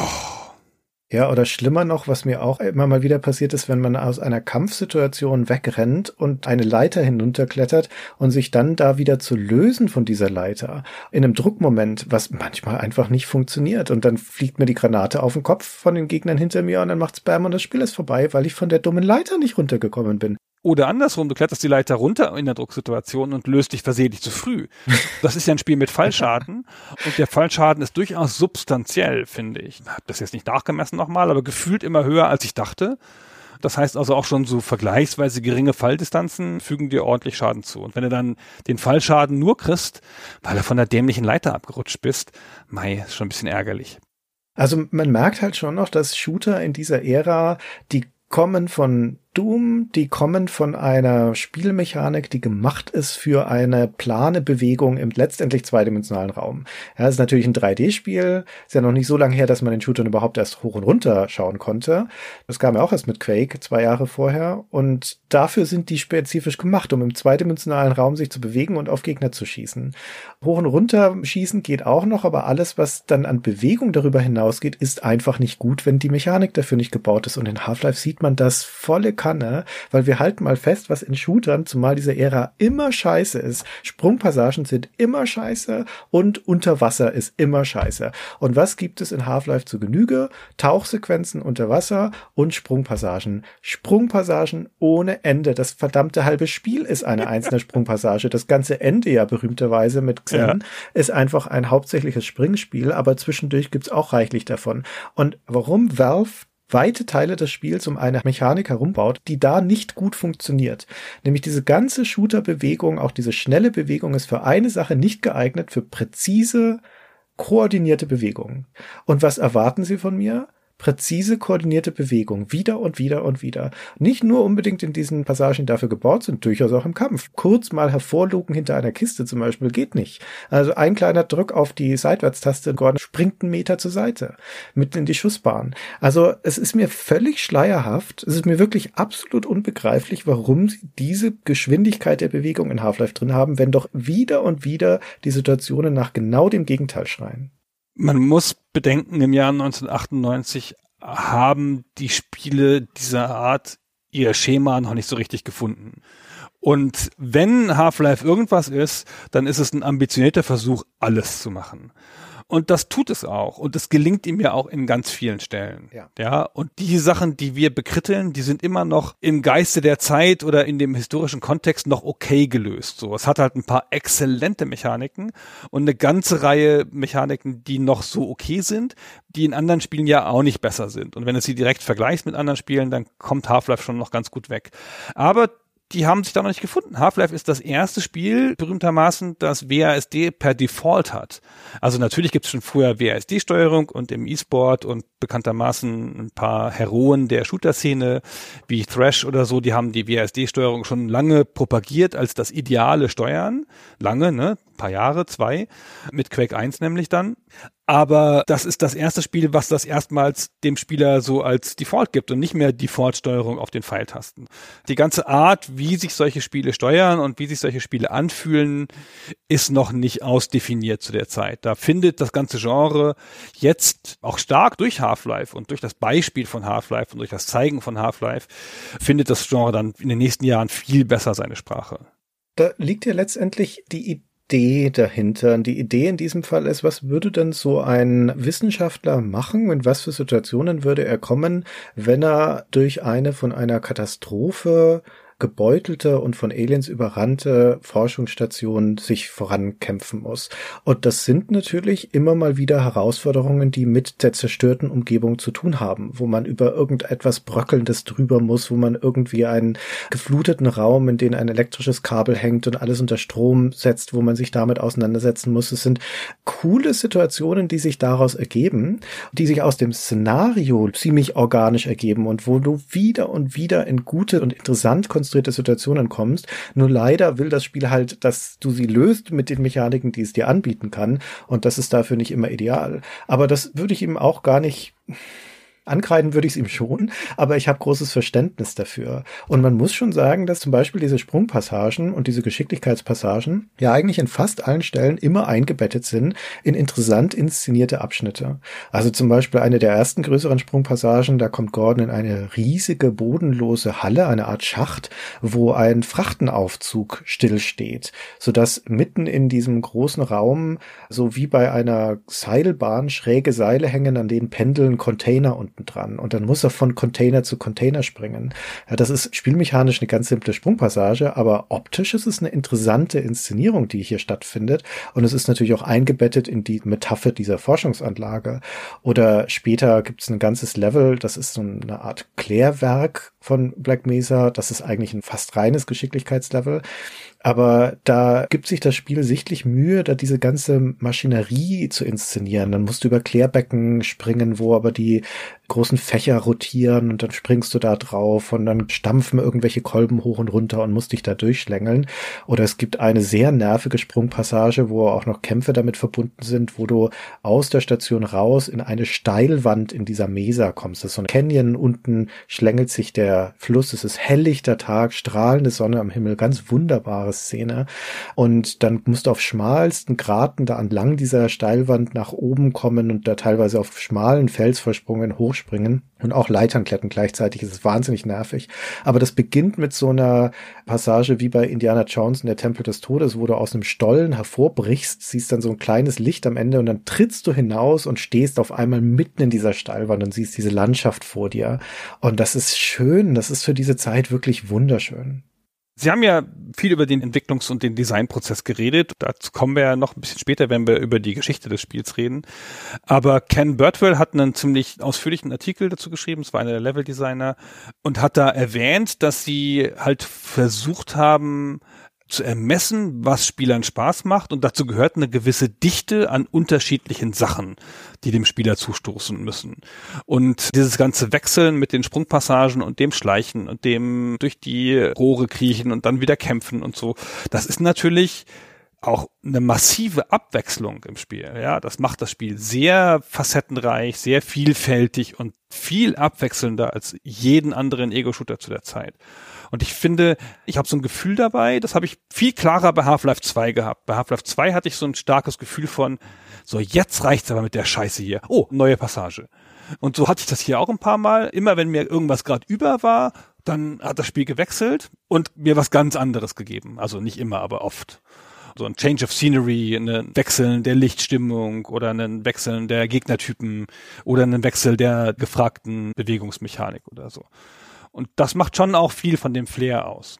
Fast zehn Jahre später, als dann Call of Duty so aufgestiegen ist zu dem Shooterkönig nach der Zeit von den ersten Modern Warfares, hat sich das jetzt zugespitzt auf diesen Gedanken, dass da alle fünf Sekunden irgendwas explodieren muss oder irgendeine neue Situation einprasseln muss auf den Spieler und dass das die Call of Duty Formel ist, irgendwelche Überraschungen und ständige Wendungen. Und wenn man das zurückverfolgen möchte, da wo es herkommt, dann landet man bei Half-Life. Weil das ist letztendlich das, was du gerade beschrieben hast. Half-Life bemüht sich, sehr erfolgreich, seine Situationen ständig zu variieren und den Spieler regelmäßig in erinnerungswürdige Momente zu bringen. Und es gibt im Großen wie im Kleinen eine große Menge von Highlights, von Szenen, die im Gedächtnis bleiben in Half-Life. Angefangen bei dieser phänomenalen Spektrometer-Katastrophenszene, die wir am Anfang geschildert haben, aber bis auch hin zu vielen von den Situationen, den Kampfarenen, in die man kommt. Es gibt diese tolle Szene zum Beispiel, wo man nach draußen mal wieder tritt und kommt an den Staudamm, der auf dem Gelände ist von Black Mesa. Und dann muss man über diesen Staudamm drüber laufen, während dort drüber ein Apache-Helikopter kreist und einen mit Raketen beschießt und mit einem Maschinengewehr. Und dann gibt's auch noch so ein MG-Nest auf der anderen Seite. Und das ist einfach visuell eine tolle Szene und das ist halt so over the top.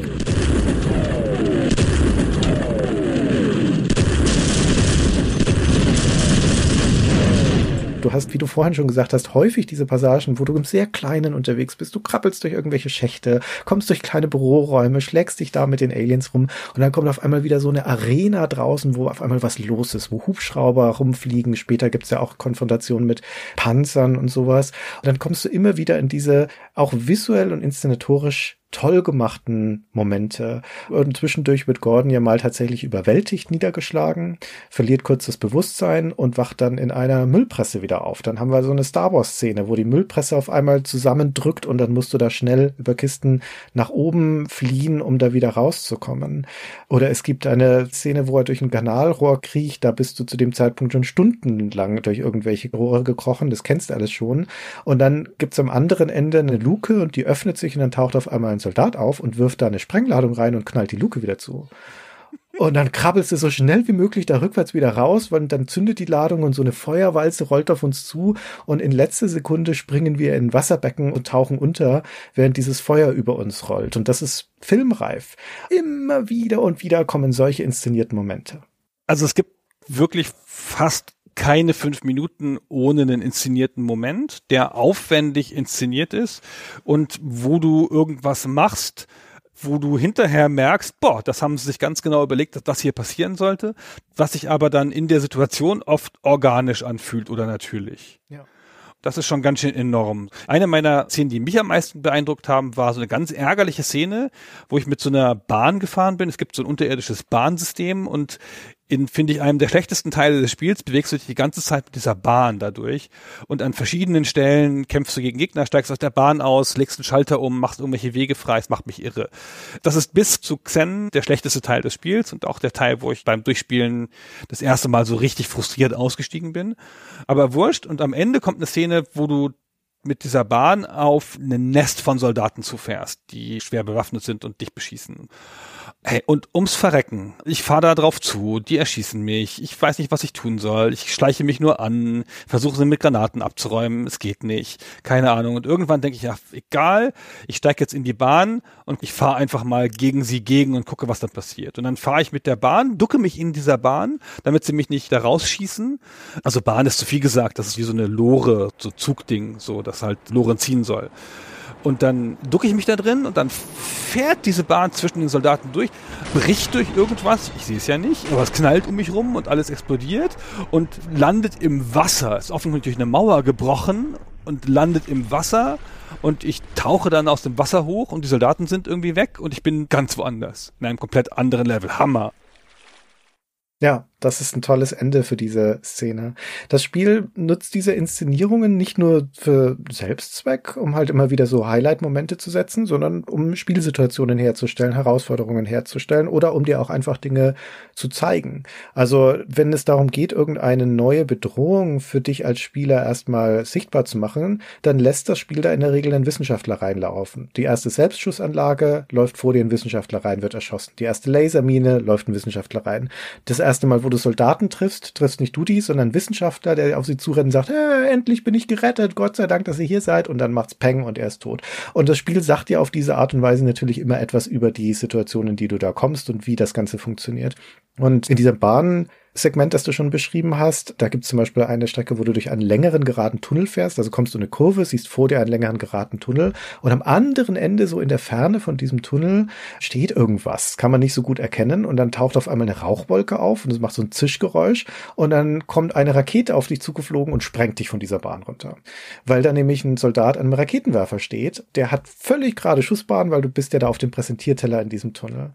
Es gibt in der Wand eine Nische aber und du kannst also da noch schnell von der Bahn runterspringen und dich in diese Nische ducken. Und das ist an sich so eine kleine Puzzlesituation, weil da jetzt ins Gefecht zu gehen, versuchen den auf die Distanz zu erschießen, der steht da auch hinter dieser gepanzerten Raketenabschussstation, ist gar nicht gut zu erwischen. Das ist ziemlich fruchtlos. Was du eigentlich machen musst, und das ist eine ziemlich typische Situation, finde ich, für dieses Spiel ist. Du musst erkennen, dass kurz hinter dem Soldaten so eine Laserfalle an der Wand ist, so eine Lasersprengladung. Und dann setzt du die Bahn auf volle Pulle springst in diese Nische ab, lässt die Bahn aber weiterfahren und die rauscht an dem Soldaten vorbei in diese Laserfalle, löst die aus und sprengt da alles in die Luft, inklusive dieser Raketenabschussbasis. Und dann hast du die Situation gelöst. Coole Szene, aber ich glaube, dass 100% aller Spieler in dieser Situation beim ersten Mal gestorben sind. Denn das kannst du nicht kommen sehen. Da bin ich mir hundertprozentig sicher. Das ist eine Trial-and-Error-Stelle. Und das ist leider häufig so in Half-Life. Habe ich vielleicht gar nicht bemerkt, dass dahinter eine Laserbombe ist. okay, man kann es auch anders lösen. Möglicherweise habe ich den direkt angegriffen. Ja. Das war ganz schön schwierig. Das ist dann die schwierige Möglichkeit, genau. Naja, wurscht. Ach, so einfach wäre das gewesen. Na toll. Na toll. Und das sagst du mir jetzt, ey. Ah. Ja, du hast ja nicht gefragt. Naja, so ist das. Eieiei. Naja, also jedenfalls von diesen Situationen, von dieser Art der Inszenierung gibt es halt viel und das macht ein unfassbar abwechslungsreiches Spiel und auch das ist sicherlich was, weswegen man das Spiel so positiv in Erinnerung hat. Auch wenn einem zwischendurch mal ein paar Szenen sehr lang vorgekommen sind. So, es kommt schon immer wieder was Neues und dann ist es auch was radikal Neues. So. Ja, das stimmt. Du hast vorhin schon diesen Essay von dem Ken Birdwell erwähnt. Da gibt es ja auch noch eine andere Sache, die er besonders betont, was ihnen beim Design wichtig gewesen wäre. Und das merkt man dem Spiel auch sehr an. Er nennt das Player Acknowledgement, also das Anerkennen des Spielers durch die Spielwelt. Dass dem Spieler das Gefühl gegeben wird, dass die Spielwelt weiß, dass er da ist und auf ihn reagiert. Also man könnte auch sagen, einfach die Interaktivität der Spielwelt. Und das zeigt sich in Half-Life an sehr, sehr vielen Stellen. Half-Life ist ein detailverliebtes Spiel. Im guten Sinne. Es gibt sehr viele Dinge, die da einfach funktionieren in der Spielwelt, wie man sich das so vorstellt. Wenn du an einen Cola-Automat gehst und haust da mit deinem Brecheisen drauf, dann geht er kaputt und spuckt im Zweifelsfall sogar noch eine ganze Kaskade von Dosen aus. Und wenn du an irgendwas kommst, was sich so anfühlt, als ob es zerstörbar sein müsste, eine Kiste oder eine riesige Rinderhälfte, die in einer Kühlkammer hängt oder ein Computerschrank und du schießt oder haust da drauf, dann geht das auch kaputt. Und es gibt auch Interaktionsmöglichkeiten in dieser Welt zwischen den Dingen, die da drin vorkommen. Also ein super Moment, wenn man das das erste Mal sieht, ist zum Beispiel, es gibt ja einen Gegnertypen, die heißen Barnacles. Das sind so riesige Mäuler, die an der Decke hängen und die haben eine lange, klebrige Zunge, die sie runterhängen lassen. Und wenn du in diese Zunge reinläufst, dann umschlingt die dich und zieht dich nach oben in dieses Maul und dort wirst du dann aufgefressen. Das sind ziemlich harmlose Gegner, weil die siehst du von einem Kilometer Entfernung und kannst du entweder umlaufen oder du gibst ein paar Schuss oben rein und dann ist das Ding tot. Aber weil die Welt interaktiv ist, können da auch andere Sachen reinlaufen, außer dir, zum Beispiel gegnerische Soldaten. Und dann siehst du zu, wie so ein Soldat sich verheddert in dieser Zunge und nach oben gezogen wird und dann von dem Barnacle verspeist wird. Er zappelt sein 3D-Modell eine Weile in dem Maul rum und wird dann schließlich zerbissen und verdaut.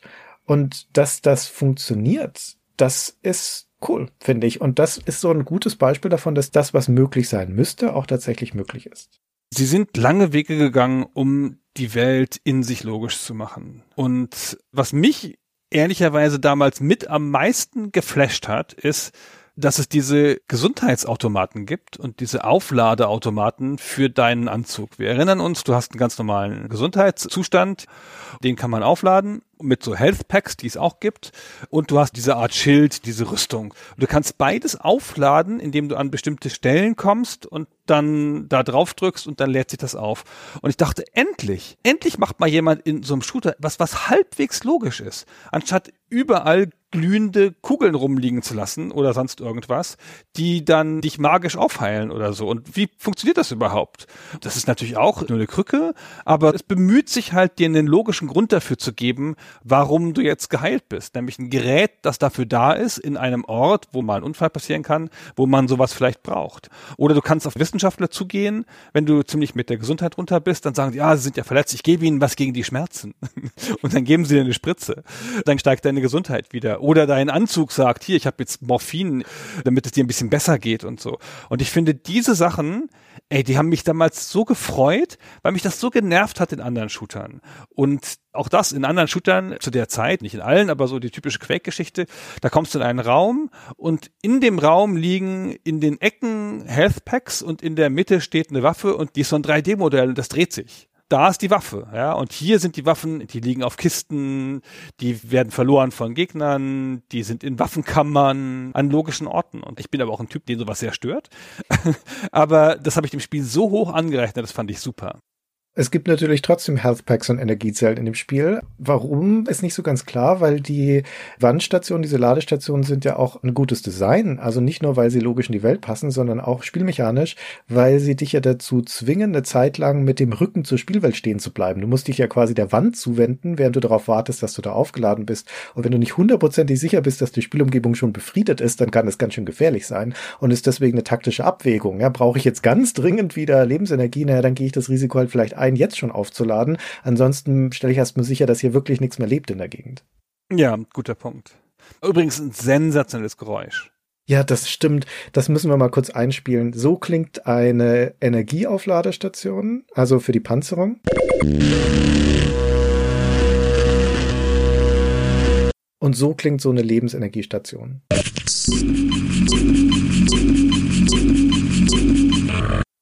Ich finde, man kann Half-Life zu der Zeit nicht genug loben für das Audiodesign, um jetzt mal hier einen ganz kurzen Schwenk zu nehmen. Ich meine damit ausdrücklich nicht die Musik. Die Musik ist ganz okay und dramatisch und das sind kurze Passagen. Das spielt Musik von CD. Ist alles ganz okay. Wir sind ja im Jahr 98, da kriegt man das schon hin. Aber das ganze grundlegende Audiodesign, wie gut die Geräusche sind, wie lebendig sich diese ganze Umgebung anfühlt, wie gut das direktionale Hören auch ist.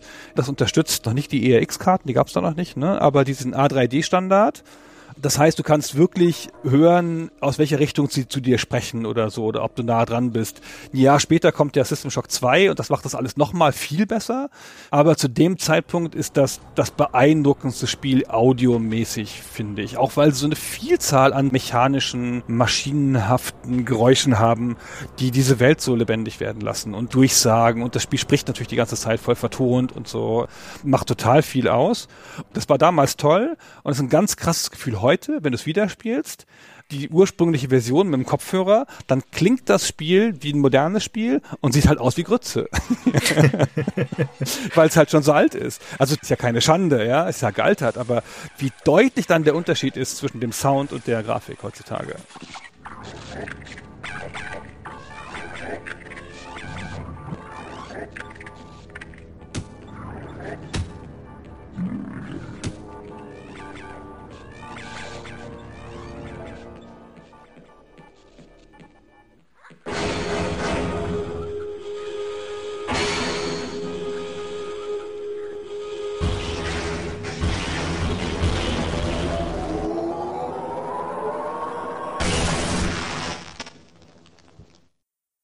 Das ist ein wirklich guter Punkt. Das Sounddesign ist ganz hervorragend und das hat so richtige Soundmarken, so dass du anhand des Geräusches schon sehr gut erkennen kannst, was du da gerade getan hast. Also du läufst ja immer noch über Dinge drüber, um sie aufzusammeln und allein aus dem Geräusch weißt du, war das jetzt ein Health Pack, war es Munition, war es eine Energiezelle und so weiter.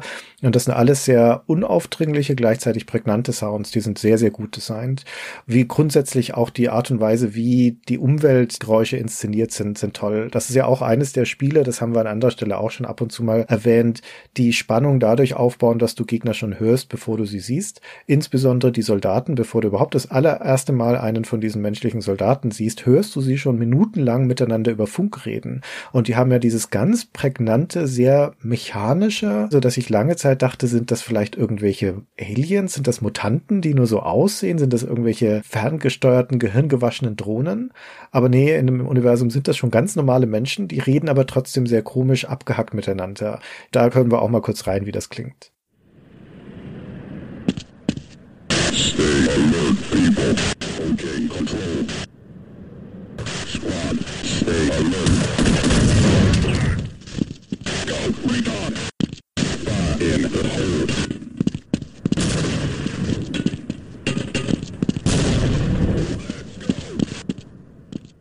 das ist vermutlich deswegen so gemacht, um da dieses Bedrohlichkeitsgefühl zu erhöhen. Und um ehrlich zu sein, das funktioniert bei mir auch sehr gut.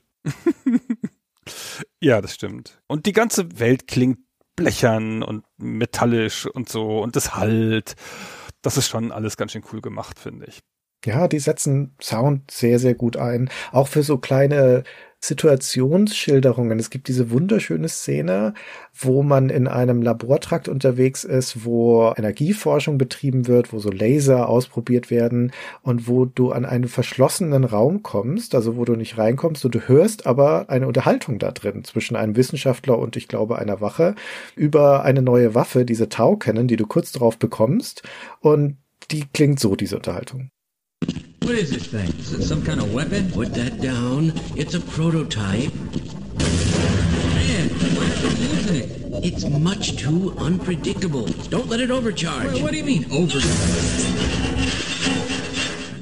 Und es ist erstens ein ganz netter Gag und zweitens zeigt es uns aber dadurch, dass dann da durch diese Überladung auch gleich der Raum aufgesprengt wird, und zwar nicht die Tür, sondern die Wand. Da können wir dann da reingehen und sehen die Überbleibsel davon, wird durch diese kleine Szene direkt klar gemacht, das ist ein mächtiges Ding, das wir jetzt hier in die Hand bekommen und tatsächlich ist es ja eine Spitzenwaffe. Das stimmt. Und eine gefährliche Waffe, die dich ja selber in Gefahr bringen kann. Genau wie das ja denen passiert ist. Also das macht das Spiel die ganze Zeit, sich diese kleinen Szenen zu überlegen, mit denen es dir Sachen zeigt, die du verstehen sollst oder für denen es möchte, dass du sie verstehst. Manchmal versteht man sie nicht, manchmal versteht man sie schon, aber oft genug hat es dich gewarnt vor irgendwas. ja, und wenn du dann von da an drauf gehst, bist du selber schuld. Auch hier nochmal ganz kurz zurück zu dem Essay von dem Ken.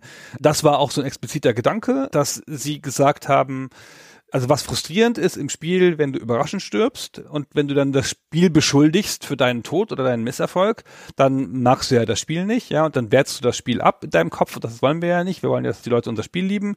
Es muss so sein, dass du dir selber die Schuld gibst, wenn du gestorben bist, weil du hättest es ja wissen können, das Spiel hat es dir ja gesagt. Und nach der Maxime handeln sie durchgängig. Ich verstehe manchmal die Zeichen nicht, gehe dann trotzdem drauf, dann denke ich, na ja, okay, vielleicht wollte es mir das sagen, meinetwegen ist ja wieder meine Schuld. Na gut. Okay, Gunnar, jetzt müssen wir aber, glaube ich, auch noch über das Ende von Half-Life sprechen. Ich weiß nicht. Wieso? Hier kommt doch niemand hin, weil man hört ja bekanntermaßen drei Level vor dem Ende auf. ja, genau. Wir haben jetzt schon ein paar Mal beiläufig und schnippisch über diese Zen-Welt gesprochen, diese Alien-Welt, die nicht unbedingt das Glanzstück ist, aber natürlich muss man durch die trotzdem durch, um dann zum großen Finale zu kommen. Und das gipfelt dann auch traditionsgemäß, wie es gute Sitte ist bei den Shootern dieser Zeit, natürlich in einem großen Bosskampf. Ja, aber das ist der einzige in diesem Spiel. Nee, es gibt ja vorher schon einen. Also in dieser Zen-Welt gibt's vorher schon einen. Ach, in Zen-Welt gibt's schon noch einen, genau. Aber es ist nicht so ein typisches Spiel, wie es in der Zeit häufiger ist, dass alle paar Level ein Bosskampf folgt, sondern das kulminiert zum Ende hin. Ja.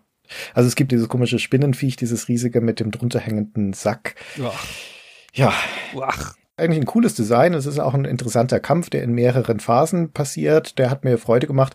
Ganz ähnlich ist es mit diesem Nihilanth auch da am Ende. Auch der besteht tendenziell aus mehreren Phasen, weil dieses riesige, fötusartige Alien-Ding, das da in einer kathedralenartigen Höhle schwebt, weit über dem Kopf von Gordon Freeman, das behagt uns nicht nur mit Alien-Feuerkugeln, sondern das schießt in regelmäßigen Abständen auch immer mal so einen Teleportationsball auf uns. Und wenn wir von dem erwischt erwischt werden, der ist zielsuchend, dann teleportiert es uns in andere Abschnitte dieser Welt, wo man jeweils dann immer so ein Mini-Rätsel lösen muss, um da wieder rauszukommen und wieder zu diesem zentralen Bereich des Bosskampfes zurückzukehren. Je nachdem, wie gut man sich anstellt in diesem Kampf, passiert das mehr oder weniger oft. Man kann den auch ausweichen, aber das ist so die Struktur dieses abschließenden Kampfes. An Betracht der Tatsache, was wir vorher schon alles an Rumgespringe machen mussten in Zen, ist es auch schon grad wurscht, dass du in diese teleportierten Bereiche da reinkommst und da auch wieder lauter Sprungrätsel lösen musst in erster Linie. Aber also wenn du es bis dahin geschafft hast, dann bist du schon hart gesotten, würde ich sagen. Ja, das ist ja eh alles wurscht. Jedenfalls ist das ein, ein großer aufwendiger Kampf. Du musst so drei orangene Kristalle zerstören an den Wänden. Hm. Dann wird er schwächer. Ist das dieses Material, mit dem du die Kaskade ausgelöst hast, das du da reingeschoben hast? Es liegt sehr nah. Das sieht sehr ähnlich aus. Du hast ja auch so einen orangenen Kristallsplitter da reingeschoben, das Spektrometer dementsprechend, ja, das wird es vermutlich sein der Grund für diesen Bosskampf überhaupt ist, dass du ja jetzt dieses Tor wieder schließen willst zwischen den beiden Welten, damit jetzt mal hier endlich mal Schluss ist mit den ganzen Xen-Kreaturen in deiner Welt. Und dieses Biest hier, dieses Giganto-Baby Nihilanth, das hält diese Tür auf. Ja. Im Endeffekt, wenn man mal drüber nachdenkt, ist es ein Himmelfahrtskommando. Es ist auch ein bisschen unklar, wie der kleine wissenschaftliche Mitarbeiter Gordon Freeman auf einmal dahin gekommen ist, am Ende die Menschheit zu retten, indem er ein Riesenbaby auf eigenem Territorium bekämpft, dass dann der Riss geschlossen wird. Aber wie soll denn der gute Freeman dann wieder zurückkommen auf die Erde, wenn er doch gerade hier in Zen rumhängt? Das wird nicht erklärt, ist alles unklar und de facto ist das Ende, das sich dann anschließt, nachdem wir den Kampf gewonnen haben, ja auch genau das. Wir sind dann gestrandet letztendlich. Also Freeman kommt nicht zurück nach Black Mesa. Das Schicksal von Black Mesa übrigens, das erfahren wir hier in Half-Life auch nicht. Da müssen wir schon das Add-on Opposing Force spielen. Da wird die Basis nämlich mit einem thermonuklearen Sprengkopf in die Luft gesprengt. Also da bleibt nichts davon übrig. Da möchte man vielleicht auch gar nicht hin zurück. Aber das Schicksal von Gordon Freeman ist trotzdem ein etwas seltsames am Ende von Half-Life.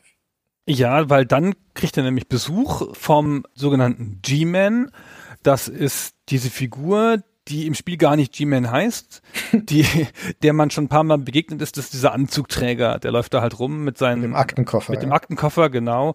Und der ist dann immer irgendwo am Rande von der Aufmerksamkeit von Gordon Freeman zu sehen, aber man kann nie ran. Der steht hinter der Tür, der steht ist auf einer anderen Ebene und so. Ganz cooler Move, finde ich. Ganz mysteriös die ganze Zeit. Das macht was mit dir, dass du den die ganze Zeit irgendwo sehen kannst und das vermuten kannst. Aber es ist natürlich so ein Mysterium, das irgendwie als Mysterium schöner ist, als wenn er jetzt dir gegenübertritt. Weil so richtig eine Erklärung dafür, wer das ist, gibt es nicht.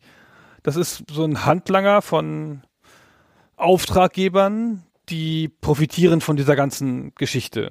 Wer ist denn das? Sag mal, was sind das für Leute? Ich weiß es nicht und ich glaube auch ansonsten kann man darüber nur spekulieren, weil das in der Erzählung von Half-Life bisher auch in den folgenden Teilen nicht ausgearbeitet wurde, außer dass er halt immer mal wieder als dieser seltsame Mittelsmann und Auftraggeber auftritt. Aber im Endeffekt ist das, was wir hier am Ende bekommen, ja ein knallharter Cliffhanger. Ich finde es ein bisschen interessant, dass es viele Spiele gibt, gerade in dieser Ära, gerade Shooter, die mit einem Cliffhanger aufhören und die dafür stark gescholten werden. Aber Half-Life gehört in der Regel nicht dazu. Mir ist nicht so ganz klar, warum das bei Half-Life anders beurteilt wird als bei anderen Spielen, denn hier wird ja nichts aufgelöst. Das Schicksal von Gordon Freeman wird nicht aufgelöst, das Schicksal von Black Mesa wird nicht aufgelöst, wer dieser G-Man ist, wird nicht aufgelöst, sondern man bekommt in dieser seltsamen Endsequenz, in der wir wieder in der Trambahn sind, also quasi ein Rückgriff auf den Beginn des Spiels, nur diesmal schwebt sie im weiten Weltraum und uns gegenüber steht dieser G-Man, der sich in seiner seltsam abgehackten Sprechweise bei uns bedankt und durchaus auch Respekt zollt für die Leistung und uns als Belohnung dafür in Aussicht stellt, dass wir jetzt angeheuert sind von seinen Auftraggebern. That's why I'm here, Mr. Freeman. I have recommended your services to my uh, employers. And they have authorized me to offer you a job. They agree with me that you have limitless potential. Wer die Auftraggeber sind, wofür wir angeheuert sind, keine Ahnung. Da muss man noch sechs Jahre warten, bis Half-Life 2 kommt, damit das wieder aufgegriffen wird. Aber selbst da ist diese Anknüpfung eine etwas lose, weil was in der Zwischenzeit mit Gordon passiert ist, wie das alles zusammenpasst, das ist schon dünn, sag ich mal, wie die Spiele das erklären. Man muss, glaube ich, akzeptieren, dass das hier ein Kunstgriff ist, um den loseste Art von Schleife da noch dran zu machen an das, was wir gerade erlebt haben, mit aber einem Verweis, einem vagesten Verweis auf ein viel größeres Universum, eine viel größere Geschichte, in der dieser Black Mesa Vorfall nur ein kleiner Teil ist. Aber den Rest können wir uns dazu denken, weil mehr sagt das Spiel auch nicht. Ja, es ist ein bisschen komisch. Was das Coole daran ist, ist, dass es das so eine Ebene höher hebt und man da ein Gefühl hat des weiten Universums, wie du es eben schon gesagt hast. Das ist irgendwie vage cool, genau wie diese Figur vage cool ist und es ist auch schön, dass das Spiel die nochmal aufnimmt. Man wollte denen nochmal begegnen, das fand ich ganz cool. Aber als Story-Device funktioniert es nicht. Das wäre vielleicht cooler, wenn das Spiel klarer definiert hätte, was seine Rolle ist oder das stärker auflösen würde, aber das tut es ja nicht. Ich fand das Ende damals wie heute sehr unbefriedigend, auch deswegen, weil es ja noch diesen erzählerischen Kniff hat, dass es dir hier eine Wahlmöglichkeit anbietet. Äh, G-Man spricht dir zu dir und sagt, du kannst jetzt entweder das annehmen, mein Angebot für mich zu arbeiten, dann musst du die Tram aus der Tür verlassen oder du bleibst hier und ignorierst das, dann werde ich dich in einen Kampf schicken, den du nicht gewinnen kannst. Und tatsächlich hat man diese beiden Entscheidungsmöglichkeiten. Wenn man sich gegen ihn entscheidet, dann wird man in einen Kampf teleportiert gegen eine große Menge von Aliens und das Spiel blendet dann einfach aus. Also du musst ihn nicht mehr schlagen. Es ist klar, an dieser Stelle wird Gordon Freeman niedergemetzelt. Das heißt, im Endeffekt ist es eine Pseudowahl und der G-Man und damit auch das Spiel fordern dir als Spieler, der sich jetzt gerade ja fast 20 Stunden lang erfolgreich als Underdog durchgemetzelt hat durch weit überlegene Gegnerhorden, fordert dir eine finale Unterwerfungsgeste ab. Und das finde ich sehr unbefriedigend als ein Endpunkt für ein Spiel.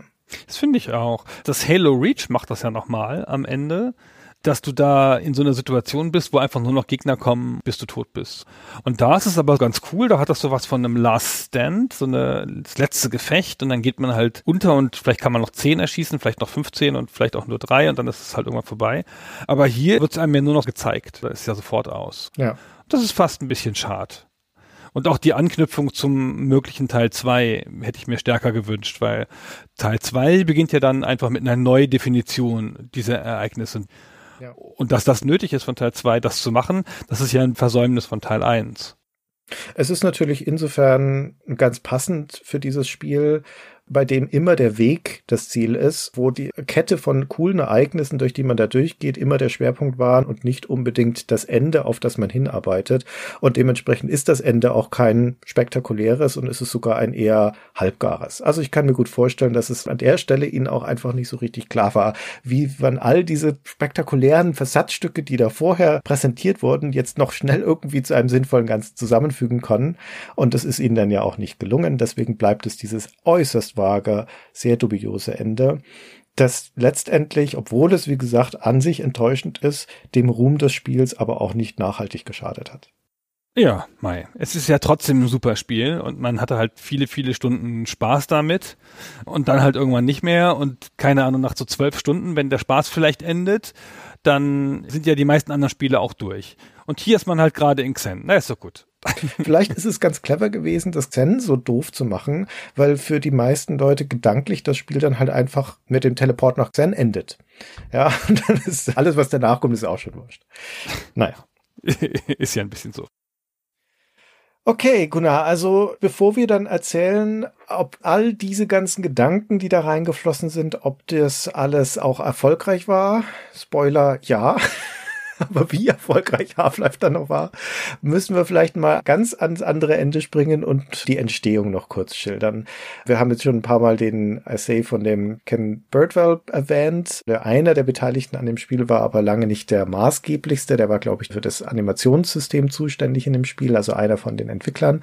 Aber wir versuchen jetzt mal die Entstehung nachzuzeichnen. Und da landen wir zwei Jahre vorher, nämlich im Jahr 1996 bei der Gründung einer neuen Firma, nämlich von Valve, die das Spiel gemacht haben. Genau, wie die GameStar auch schrieb im Test, das ist ein Newcomer. Half-Life ist das allererste Spiel von Valve. Valve, Valve, sehr deutsch ausgesprochen, von Valve. Man spricht es wie Ralf. also von Valve. Was sagt ein Hund, der einen Knochen quer drin stecken hat? Valve. genau so muss man sich diesen Namen vorstellen und genauso sprechen die Amerikaner auch aus. Das weiß jeder.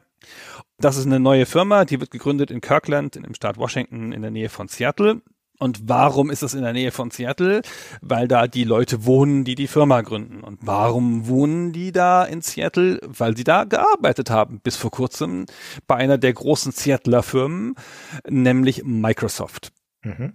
Mike Harrington und Gabe Newell, das sind zwei Mitarbeiter von Microsoft, die sich innerhalb von Microsoft gefunden haben, mit ihrem Plan eine Spielefirma zu gründen. Also der Mike ist wohl schon länger rumgerannt und hat jemanden gesucht, um eine Spielefirma zu gründen und wollte aussteigen. Viele Leute zu der Zeit sind ausgestiegen bei Microsoft, weil zu der Zeit bei Microsoft jeder Anteile an der Firma bekommen hat und die Firma so phänomenal erfolgreich war, dass jeder zu der Zeit Millionär geworden ist, der da gearbeitet hat. Also jetzt ein bisschen vereinfacht, aber Zehntausende von Menschen sind in der Zeit Millionäre geworden, nur über die Shares. Dazu gehörten halt der Harrington und der Newell. Und der Harrington ist schon länger durch die Firma gegangen, hat nach Leuten gesucht, mit Leuten drüber gesprochen. Und der Newell hatte der verschiedenen Aussagen nach, die auch er mal getroffen hat, schon früh erkannt, dass Gaming eine große Sache wird. da kommt was, es wird mal eine große Sache. Ja, es gibt diese berühmte Geschichte, dass er mal eruiert hat, was das meist installierte Programm auf einem PC ist und das war dann doch nicht Windows, sondern eine DOS-Version von Doom. Ob das jetzt wirklich so stimmt, aber dann hat er gemeint, ja, Games, ja, es muss ja wohl die krasseste Sache sein, wenn das sogar unser Super Windows, er hat ja an Windows gearbeitet, da übertreffen kann. Und dann hat er nach eigener Aussage auch noch Mario gespielt, also das N64 Mario und gesagt, ja, Kunst kann es auch noch sein, es ist so vielfältiges Gaming, ich muss auch Gaming machen.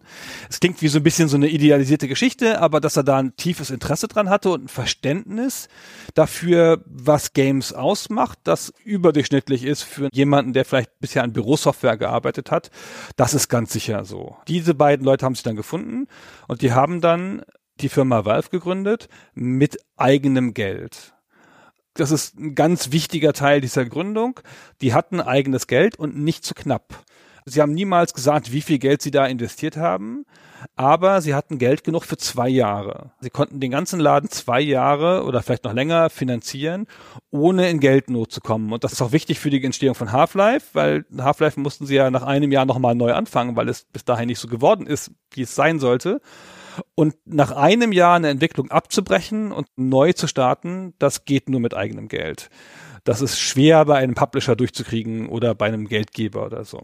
Und diese Luxussituation, in der sie da waren, die hat auch sicherlich das Spiel mit ermöglicht in der Form, wie es dann auf den Markt gekommen ist. Also sie hatten nicht nur eigenes Geld investiert, sondern sie haben Anfang 97, also nach einem halben Jahr, als es Valve gab ungefähr, haben sie Sierra als Publisher mit an Bord geholt und Sierra hatte im Laufe der Entwicklung dann auch 800.000 Dollar reingesteckt, was nicht wenig Geld ist. Also für die typischen Entwicklungsbudgets von Sierra in der Zeit war das sehr ordentlich, dafür, dass es eine externe Produktion war. Aber es war mit Sicherheit noch ein größerer Anteil, der von Harrington und Gabe Newell selbst da reingeflossen ist. Und vermutlich hätte ein normaler Publisher, wenn es ein Publisher gesteuertes Spiel gewesen wäre, hätte der diesen Reboot nicht zugestimmt.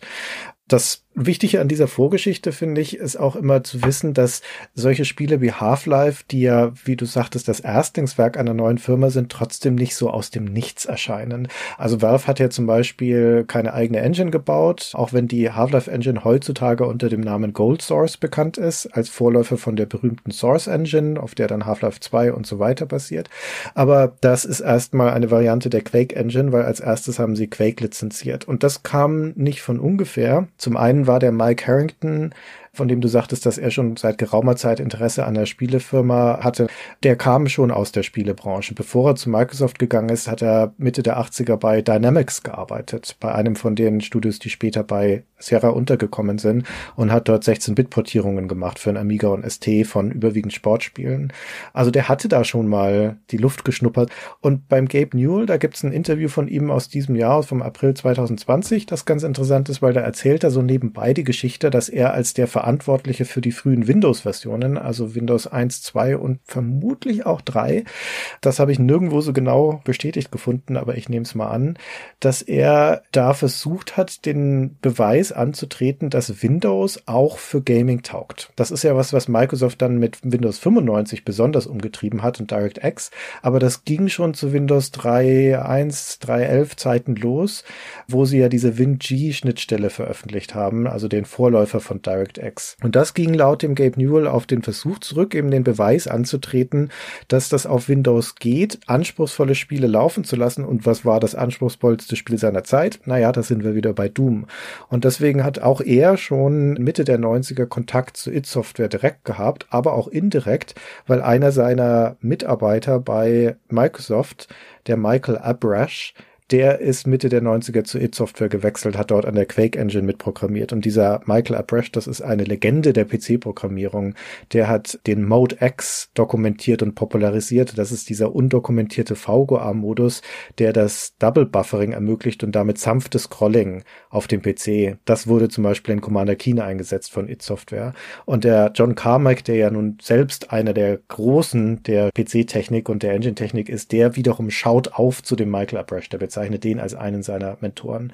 Und wie gesagt, diese Figur war dann eine Zeit lang bei It Software und hat dort mitprogrammiert und den wiederum kannte eben der Newell gut und der Abrash hat ihm dann auch irgendwann gesagt, hey, ich glaube, du hättest viel mehr Spaß, wenn du an Videospielen arbeiten würdest, als an Windows. Und dann ist bei ihm spätestens auch nochmal der Groschen gefallen. Also es gibt diese verschiedenen Origin Stories, aber wichtig ist zu wissen, die haben Geld, die haben Kontakt in die Szene, die kennen insbesondere It-Software und die wissen, was da an der Engine gearbeitet wird. Denn Quake erscheint ja im Juni 1996 und zwei Monate später gründen sie dann Valve. Es ist ihnen auch alles völlig klar. Also ich finde es ganz interessant. Also Valve ist ja eine Firma, die auch viele Fehler gemacht hat dann in späterer Zeit. Aber wie unfassbar viel sie richtig gemacht haben, das ist schon ganz schön erstaunlich. So und sie nutzen halt diese Verbindung zu dem Michael Abrash, um da diese Engine zu lizenzieren. Das ist auch nicht normal zu der Zeit dass ein neuer Entwickler gleich eine Engine lizenziert und dann gleich die. Und Michael Abrash erzählt das auch ein bisschen so, dass er seine Kumpels dazu überreden musste bei It und dass die eigentlich gar nichts davon wollten, von diesen komischen Microsoft-Leuten, die da aufgetaucht sind in Texas und dann plötzlich da mitmachen wollten. Dazu passt auch, dass sie ja da nie drüber geredet haben, bis Half-Life draußen war. Die haben auch diese ganze Entwicklung offenbar nicht verfolgt. Und Carmack meinte auch, ja, die hatten die gar nicht auf dem Radar. Wir dachten, die werden nicht fertig oder sowas. Aber mit großer Zielsicherheit entschließen sie sich dazu, diese Engine zu lizenzieren, weil sie haben durchaus eine Vision für ein Spiel oder für zwei Spiele, aber sie wollen erstmal eine Total Conversion machen von Quake. Also die Quake-Mechanik nehmen, ein bisschen anpassen und das in ein anderes Setting überführen und nicht ein komplett neues Spiel. Und das ist schon vernünftig für die neue Firma, ja, wo ja neue Firmen, auch gerade Firmen mit Geld, ganz oft anfangen damit, dass sie viel zu hoch schießen und dann gleich sonst was vorhaben, das AAA-Spiel und so. Nee, die versuchen erstmal was zu machen. Und zwar was, was sie schnell innerhalb eines Jahres machen können, um überhaupt erstmal was im Markt zu haben, um daran zu lernen. Das ist ja auch schon mal ganz clever. Und der Newell unterschreibt dann auch gleich im ersten Jahr einen Fünf-Jahres-Mietvertrag da in Kirkland. Das Selbstbewusstsein haben sie dann schon, dass sie da jetzt im Business sind und da drin auch bleiben wollen. Und sie haben also zumindest eine interessante Art, wie sie an Leute kommen, weil sie heuern nämlich links und rechts Leute an, und zwar Leute entweder aus bekannten Spielefirmen oder aus der Modder-Szene für Quake. Oder von Microsoft. Oder von Microsoft natürlich. Ja, das ist natürlich sehr naheliegend, genau, ja. Ja. Genau. Und das gibt dann eine Mixtur von Leuten, die zumindest ungewöhnlich ist und die auch auf eine bestimmte Art miteinander arbeiten, die auch ungewöhnlich ist. Es ist schon irgendwie eine sehr andere Firma als die anderen Spielefirmen zu der Zeit. Ja, die Art und Weise, wie dort gearbeitet wird, ist, glaube ich, gerade für auch die Entstehung von Half-Life sehr relevant. Und ich weiß nicht, wie weit das bekannt ist in unserer Branche, ist das, glaube ich, eine sehr große Bekanntheit, dass Valve eine ganz spezifische Art der Firmenstruktur hat. Nämlich keine klassischen Hierarchien mit Führungskräften, sondern eine vollkommen offene Art des rein kollaborativen Zusammenarbeitens vor ein paar Jahren ist so ein Mitarbeiter-Einführungsbuch geleakt von denen. Geleakt oder haben sie mit Absicht gemacht, keine Ahnung, das ist beeindruckend. Wir verlinken das doch gerne in den Show Notes, das ist ganz toll. Und in dem Buch wird die Tatsache, dass sie keine Hierarchien haben, illustriert mit, von allen Leuten, die in dieser Firma arbeiten, die nicht dein Boss sind, ist Gabe Newell besonders nicht dein Boss. Sehr gut. Das ist der Primus inter pares. Stimmt. Der Gabe Newell, ich kann dir bis heute nicht so genau sagen, was dessen Rolle eigentlich ist. Er ist definitiv nicht der Game Designer. Ich habe das Gefühl, der ist in erster Linie Manager bei Valve und Geschäftsmann. Und was er aber wirklich clever macht, soweit man ihm das zuschreiben kann, er hat ein Händchen dafür, die richtigen Leute anzuheuern. Schon in dieser Anfangszeit, gerade eben auch aus der Quake-Modding-Szene, wie du gesagt hast, aber auch später. Valve hat ja eine ganze Historie von guten Einkäufen. Und in der Half-Life-Zeit sind das vor allen Dingen auch weiter Leute aus der Modding-Community. Das ist das Team von Team Fortress, das Team von Counter-Strike, später die Studenten, die Nabucula Drop gemacht haben, dann wird Portal draus und so weiter und so weiter. Also das scheint eine spezifische Stärke zu sein, die ich Gabe Newell zuschreiben würde. Aber wie stark sein Einfluss auf Half-Life ist spezifisch als Spiel, hm, da würde ich mal sagen, vermutlich nicht so stark. Das kann schon ganz gut sein. Also um das nochmal zu unterstreichen, wie stark die auf die Modding-Szene gesetzt haben, wie früh die auf die Modding-Szene gesetzt haben und wie ungewöhnlich diese Entscheidung ist für eine neue Firma man möchte doch denken, eine Firma, die mit Mühe und Not ihr erstes Spiel fertig kriegt, die dann schon zu dem Zeitpunkt echt Geld ausgegeben hat, wie verrückt und so, und das Spiel echt nicht gut fertig kriegt, ja, es dauert und dauert und dauert, die gibt gleich noch einen fetten Editor raus, dass das Spiel von 0 auf 1 bringt in der Modding-Szene, weil danach kommen massenhaft Half-Life-Mods raus. Und das so vorauszusehen, in dieser Klarheit, dass es ganz sicher Gabe Newell. Ich habe ja schon ein paar Mal erzählt, dass ich den mal später getroffen habe. Das war zu Team Fortress Zeiten. Und dann habe ich mir das ein bisschen angeguckt und ein bisschen drüber gesprochen, hat er mich voll nicht ernst genommen und hat mich dann so angeblafft, weißt du, was du verstehen musst, ist, die Mods, die ist die Zukunft. Das ist nicht alles so, wie ihr denkt, das ist die Mods, die Mods sind es. Und ich so, ja, ich hatte mir doch schon gedacht, ist mir schon aufgefallen, dass sie da sehr drauf setzt. ich bin schon weg, kriech, dann bin ich so weggekrochen, weißt du, so am Boden. Also mit dieser Klarheit da drauf zu setzen, und das ist ja dann auch das Geheimnis des Erfolges von Valve später, das ist schon ganz schön erstaunlich. Da ist er sehr weitsichtig gewesen, genauso wie mit dem Online-Vertrieb über Steam. Das sind die beiden Dinge, die Valve groß gemacht haben. Steam und der geschickte Einkauf von Modding-Teams, die dann letztendlich zum Beispiel auch zu Dota 2 geführt haben. Aber Klammer zu, wir sind also jetzt immer noch am Anfang von Valve. Die lizenzieren die erste Quake-Engine, was zu seiner Zeit State of the Art ist. Das ist die beste 3D-Engine im Markt, ist ganz frisch rausgekommen und damit fangen sie an, Spiele zu entwickeln und zwar zwei Stück. Sie bilden zwei Teams. Das eine soll ein Projekt machen namens Quiver. Das ist diese Total Total Conversion von Quake, auch im Horror-Szenario, so ein bisschen übertrieben, übersteigert, die du schon beschrieben hast. Und das andere ist ein Spiel namens Prospero. Und das soll ein, ich würde mal sagen, ein Action-Adventure werden, ein Story-getriebenes. Das soll einen sehr starken Fokus haben auf die Bildung von diesem Universum und die Erzählung und so weiter. Und an diesen beiden Spielen wird eine Weile rumentwickelt und für beide wird die Quake Engine jetzt angefangen anzupassen. Dann das, was Valve insbesondere am Anfang offensichtlich relativ stark macht, ist, da rumzuschrauben an dieser Quake Engine, so dass am Ende als Half-Life raus rauskommt, da, naja, es wird kolportiert, noch 30 Prozent ungefähr der originalen Quake Engine drin sind und der Rest sei umgeschrieben und verändert. Sie fügen auf jeden Fall Dinge hinzu, die in Half-Life spezifisch drin sind. Viele von den Sachen, die wir schon beschrieben haben, dass Skriptsequenzen in der Welt passieren können, dass es diese KI-Sachen gibt, diese Gruppen und so weiter, aber auch einfach technische Neuerungen bunte Lichter, transparente Texturen. Die Animationen von Half-Life sind für seine Zeit auch State of the Art. Sie haben ein Skelettsystem in den Animationen, sie haben Gesichtsanimationen, also das heißt, die Münder können sich bewegen. Das ist auch beeindruckend für 1998. Das hast du in anderen Spielen selten bis nie.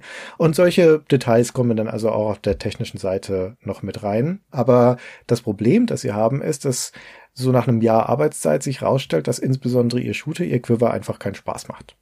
Und jetzt kommt dieser Punkt, den du vorhin schon angedeutet hast. Jetzt stellt sich also bei Valve die Frage, was machen wir denn jetzt eigentlich damit weiter? Jetzt haben wir schon ein Jahr Entwicklung da reingesteckt. Einstellen, verändern, noch schnell durchpauken und in drei Monaten rausbringen, weil eigentlich soll das zum Weihnachtsgeschäft raus, dieses Spiel. Also die haben sich nur ein Jahr gegeben, um das zu entwickeln. Und dann bilden sie offensichtlich intern eine kleine Gruppe von Leuten, die das ganze Spiel, das sie zu diesem Zeitpunkt haben, also dieses Quiver, nochmal anschauen und alles, was darin Spaß macht, in ein Prototyp-Level reinpacken. Also verdichten alles, was daran gut ist. Dann schrauben sie ein paar Wochen rum und dann spielt die ganze Firma das und beschließt, okay, das ist cool. Das, was die jetzt hier zusammengepackt haben, diesen einen kleinen Testlevel, das macht Spaß. Und das sind eben vor allen Dingen offenbar viele von den Sachen, die dann zum Programm für Half-Life werden. Diese ganzen geskripteten Sequenzen, diese Überraschungen, dieses Storytelling innerhalb der Welt. Und da passieren auch teilweise zufällige Dinge. Also beim Programmieren der KI zum Beispiel Da probiert einer der zuständigen Programmierer, der Steve Bond, diese Gruppen-KI da gerade aus. Da wird, wie gesagt, ein Anführer bestimmt und andere KI-gesteuerte Kollegen können dem dann folgen. Und das probiert er aus. In dem Fall hat er das mit einem von den Wachen gemacht. Und dann hat er auf einmal eine Wache an seiner Seite, die ihm folgt und mit ihm durch dieses Level geht. Und das trägt dazu bei, dass bei Valve in dieser kleinen Gruppe von Leuten der Gedanke reift, dass man vielleicht ein Spiel schaffen sollte, wo es nicht nur Feinde gibt. Denn bis zu diesem Zeitpunkt ist das Quiver ein klassischer Shooter. Alles, was da drin sich bewegt, ist Gegner und muss umgeschossen werden. Und erst da fällt dieser Gedanke, hm, vielleicht könnten wir eine Welt gestalten, in der auch Personen drin sind, die du nicht umschießen musst. Und das alles führt dazu, dass sie dann die Entscheidung treffen, okay, wir rebooten das ganze Ding und geben ihm noch ein Jahr Entwicklungszeit. Schon ganz schön lustig, aber dass das eine Neuerung ist, dass da nicht nur Feinde drin sind, klingt ja aus heutiger Sicht ziemlich bizarr da war halt so viel noch nicht definiert und so viel gab es noch nicht.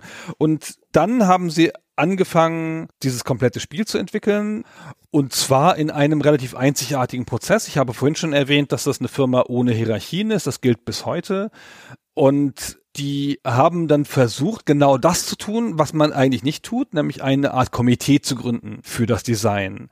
Das ist so eine Gruppe, sie nannten es den Kabal und haben dann aus dem einen großen Kabal noch mehrere Kabals abgespalten, aber der Kabal war so eine Art man würde vielleicht sagen, so eine Art Führungskräftegremium. Ja, das waren halt Leute, die aus den einzelnen Disziplinen kamen. Da waren drei Programmierer drin, ein Animator, ein Grafiker und berühmtermaßen ein Schriftsteller. Zu dem kommen wir gleich noch, weil er eine prägende Figur ist.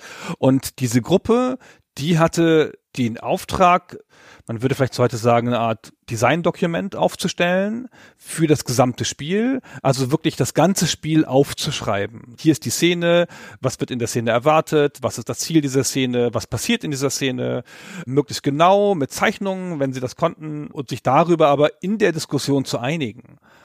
Da hat nicht Gabe Newell das Ex-Cathedra beschlossen, sondern die haben sich in der Gruppe mit ihren unterschiedlichen Perspektiven aus den unterschiedlichen Richtungen, aus denen sie kamen, vielleicht im leichten Schwerpunkt auf den Programmierern, wie in jeder Games-Firma, haben sich darüber auseinandergesetzt und daraus so ein lebendes Dokument geschaffen, in das auch dann immer mal wieder Sachen reinkamen, ja, wie du erzählt hast, wenn dann da irgendwas zufällig aufgefallen ist im technischen Experimentieren, dann wurde das damit eingearbeitet. Und in diesem System, da es da keine klaren Hierarchien gab, mussten sich Ideen durchsetzen. Und das scheint ja geklappt zu haben. Also es ist sicherlich ein System, das Schwierigkeiten hervorruft. Insbesondere kommen damit oft Leute nicht gut klar und sie beschreiben auch, dass das schwierig war, dass da alle mitgezogen haben und nicht jeder sagt dann was in so einem Meeting und da muss dann aber jeder sich einbringen können und so. Aber das hat wohl dazu geführt, dass sie halt die ganze Zeit iteriert haben und es nicht zu so einer Einzelentscheidungsgeschichte kam, die so die Hierarchien hochwanderte und dann von oben wieder runter, wie es das halt ja oft gibt. Sie sind halt sehr agnostisch vorgegangen, sie haben da diskutiert in diesen Gruppen, es hat sich irgendeine Meinung durchgesetzt, dann wurde sofort getestet, sofort implementiert und getestet, also auch mit Spielern. Das ist wichtig, genau. Sie haben das in Verbindung gemacht mit regelmäßigen Playtests und wenn eine Idee in diesen Playtests durchgefallen ist, dann wurde sie auch korrigiert oder rausgenommen und das war spätestens dann der Punkt, wo sich Egos nicht mehr durchsetzen konnten. Das musste halt bei echten Spielern funktionieren.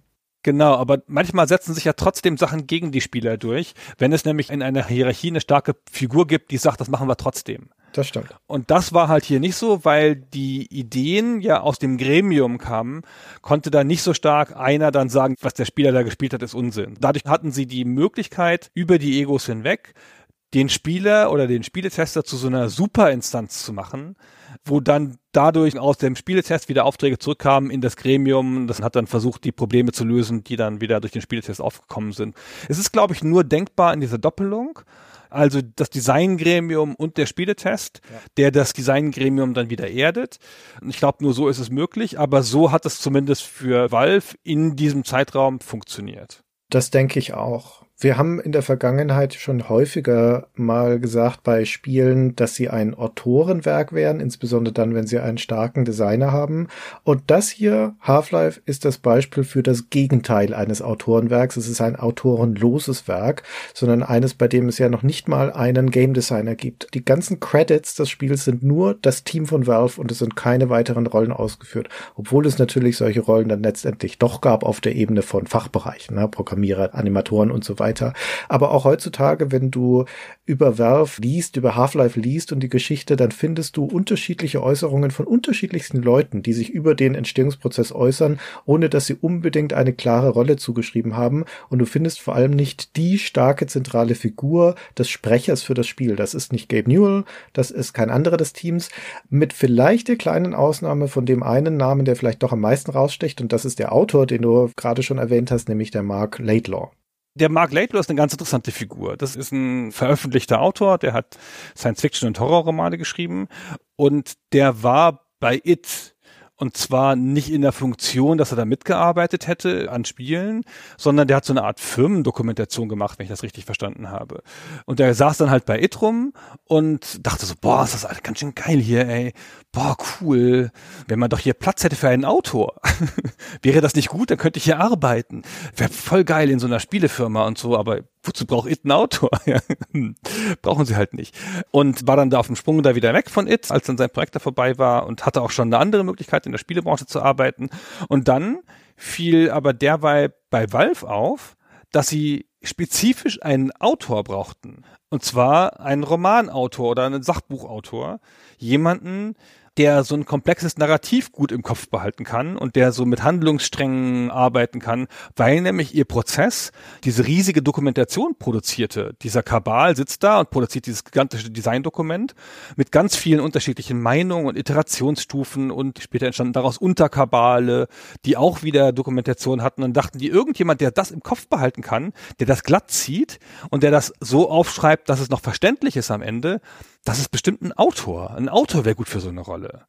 Und dann haben sie den Laidlaw gefunden. Und der ist dann dahin gegangen und der hat dann ja auch diese Rolle gehabt. Der kam dahin, ganz kurz bevor sie diese Entscheidung getroffen haben, dass sie sich nochmal ein Jahr geben mit dem Spiel. Kurz vorher kam er dahin und dachte, na ja, ich sitze jetzt hier so typische Autorenaufgabe in der Spielebranche. Ich sitze jetzt hier vier Wochen und rette die Story ein bisschen, die diese Designer da alle versaut haben und dann mache ich da ein paar kleine Verbesserungen und das war's dann und so. Und dann ist er gerade da und dann setzen die mit dieser Haruk-Aktion das Spiel zurück und dann ist er plötzlich in einer ganz zentralen Position, um dieses Spiel mitzubestimmen. Und der schreibt dann schon die grundlegende Story stark mit. Also wie viel davon jetzt dann aus seinem Kopf entspringt und wie viel er dann dokumentiert, das ist nicht so ganz klar. Aber er ist da sicher eine prägende Figur für die Sprache, die dieses Spiel dann so findet. Ja, würde ich auch sagen. Der Mark Laidlaw wurde ursprünglich angeheuert, du sagtest schon kurz vor der Entscheidung zu dem Reboot, um die Story für das Prospero zu schreiben, für das zweite Projekt, das ja ein storylastiges Spiel sein sollte. Und dazu kam es dann aber nicht mehr, weil wir haben ja vorhin schon gesagt, dadurch, dass es privat finanziert war, konnten die sich's leisten, ein Jahr dran zu hängen. Aber das hatte durchaus einen Preis. Sie haben nämlich das zweite Projekt eingestellt. Und dementsprechend war der Laidlaw dann auch frei, um voll an dem, zu dem Zeitpunkt dann endlich umbenannten Spiel zu arbeiten. Das hieß vorher die ganze Zeit Quiver. Jetzt wurde es also de facto Half-Life. Und der Gedanke aber dieses sehr stark storylastigen und Worldbuilding getriebenen Spiels, das Prospero werden sollte, ist zumindest teilweise aufgegangen in dem neuen Konzept von Half-Life, wo sich das ja dann quasi vereint, einen Shooter zu machen, der gleichzeitig ein erzählendes Spiel ist. Und deswegen sind diese beiden Projekte einigermaßen logisch verschmolzen, auch wenn das Design von Prospero eigentlich ein ganz anderes war. Aber der Gedanke, der Grundgedanke, Gedanke ist damit reingeflossen. Ist Quiver eigentlich ein Witz, der Name, weil das ein Synonym von Quake ist? Ja, ne? Nee, irgendwo hat mal jemand erklärt, ich bin mir nicht mehr hundertprozentig sicher, aber eines ihrer Vorbilder, so von der Atmosphäre her, war ja The Mist von Stephen King und da sei das, glaube ich, ein Name draus. Aber nagel mich nicht drauf fest. Es kommt irgendwo her, irgendwo aus der Literatur. Ah, könnte auch sein. Also das nochmal ganz kurz bisschen ausgeführt. The Mist war eine der Inspirationen für das Spiel, haben sie zumindest hinterher gesagt. Und das ist aber im Wesentlichen so eine eher simple Horrorgeschichte von so einem Nebel, der so eine kleine Stadt verschlingt und da drin kommen dann lauter Monstren, die sich in diesem Nebel bewegen und am Ende kommt aber raus, dass es ein Regierungsexperiment war. und das ist, glaube ich, noch der gemeinsame Bogen zu dem, was in Half-Life dann passiert. Es kommen irgendwelche Monstren, die kommen irgendwo her und es war ein Regierungsexperiment. Das war's schon. Tja, das kann sein.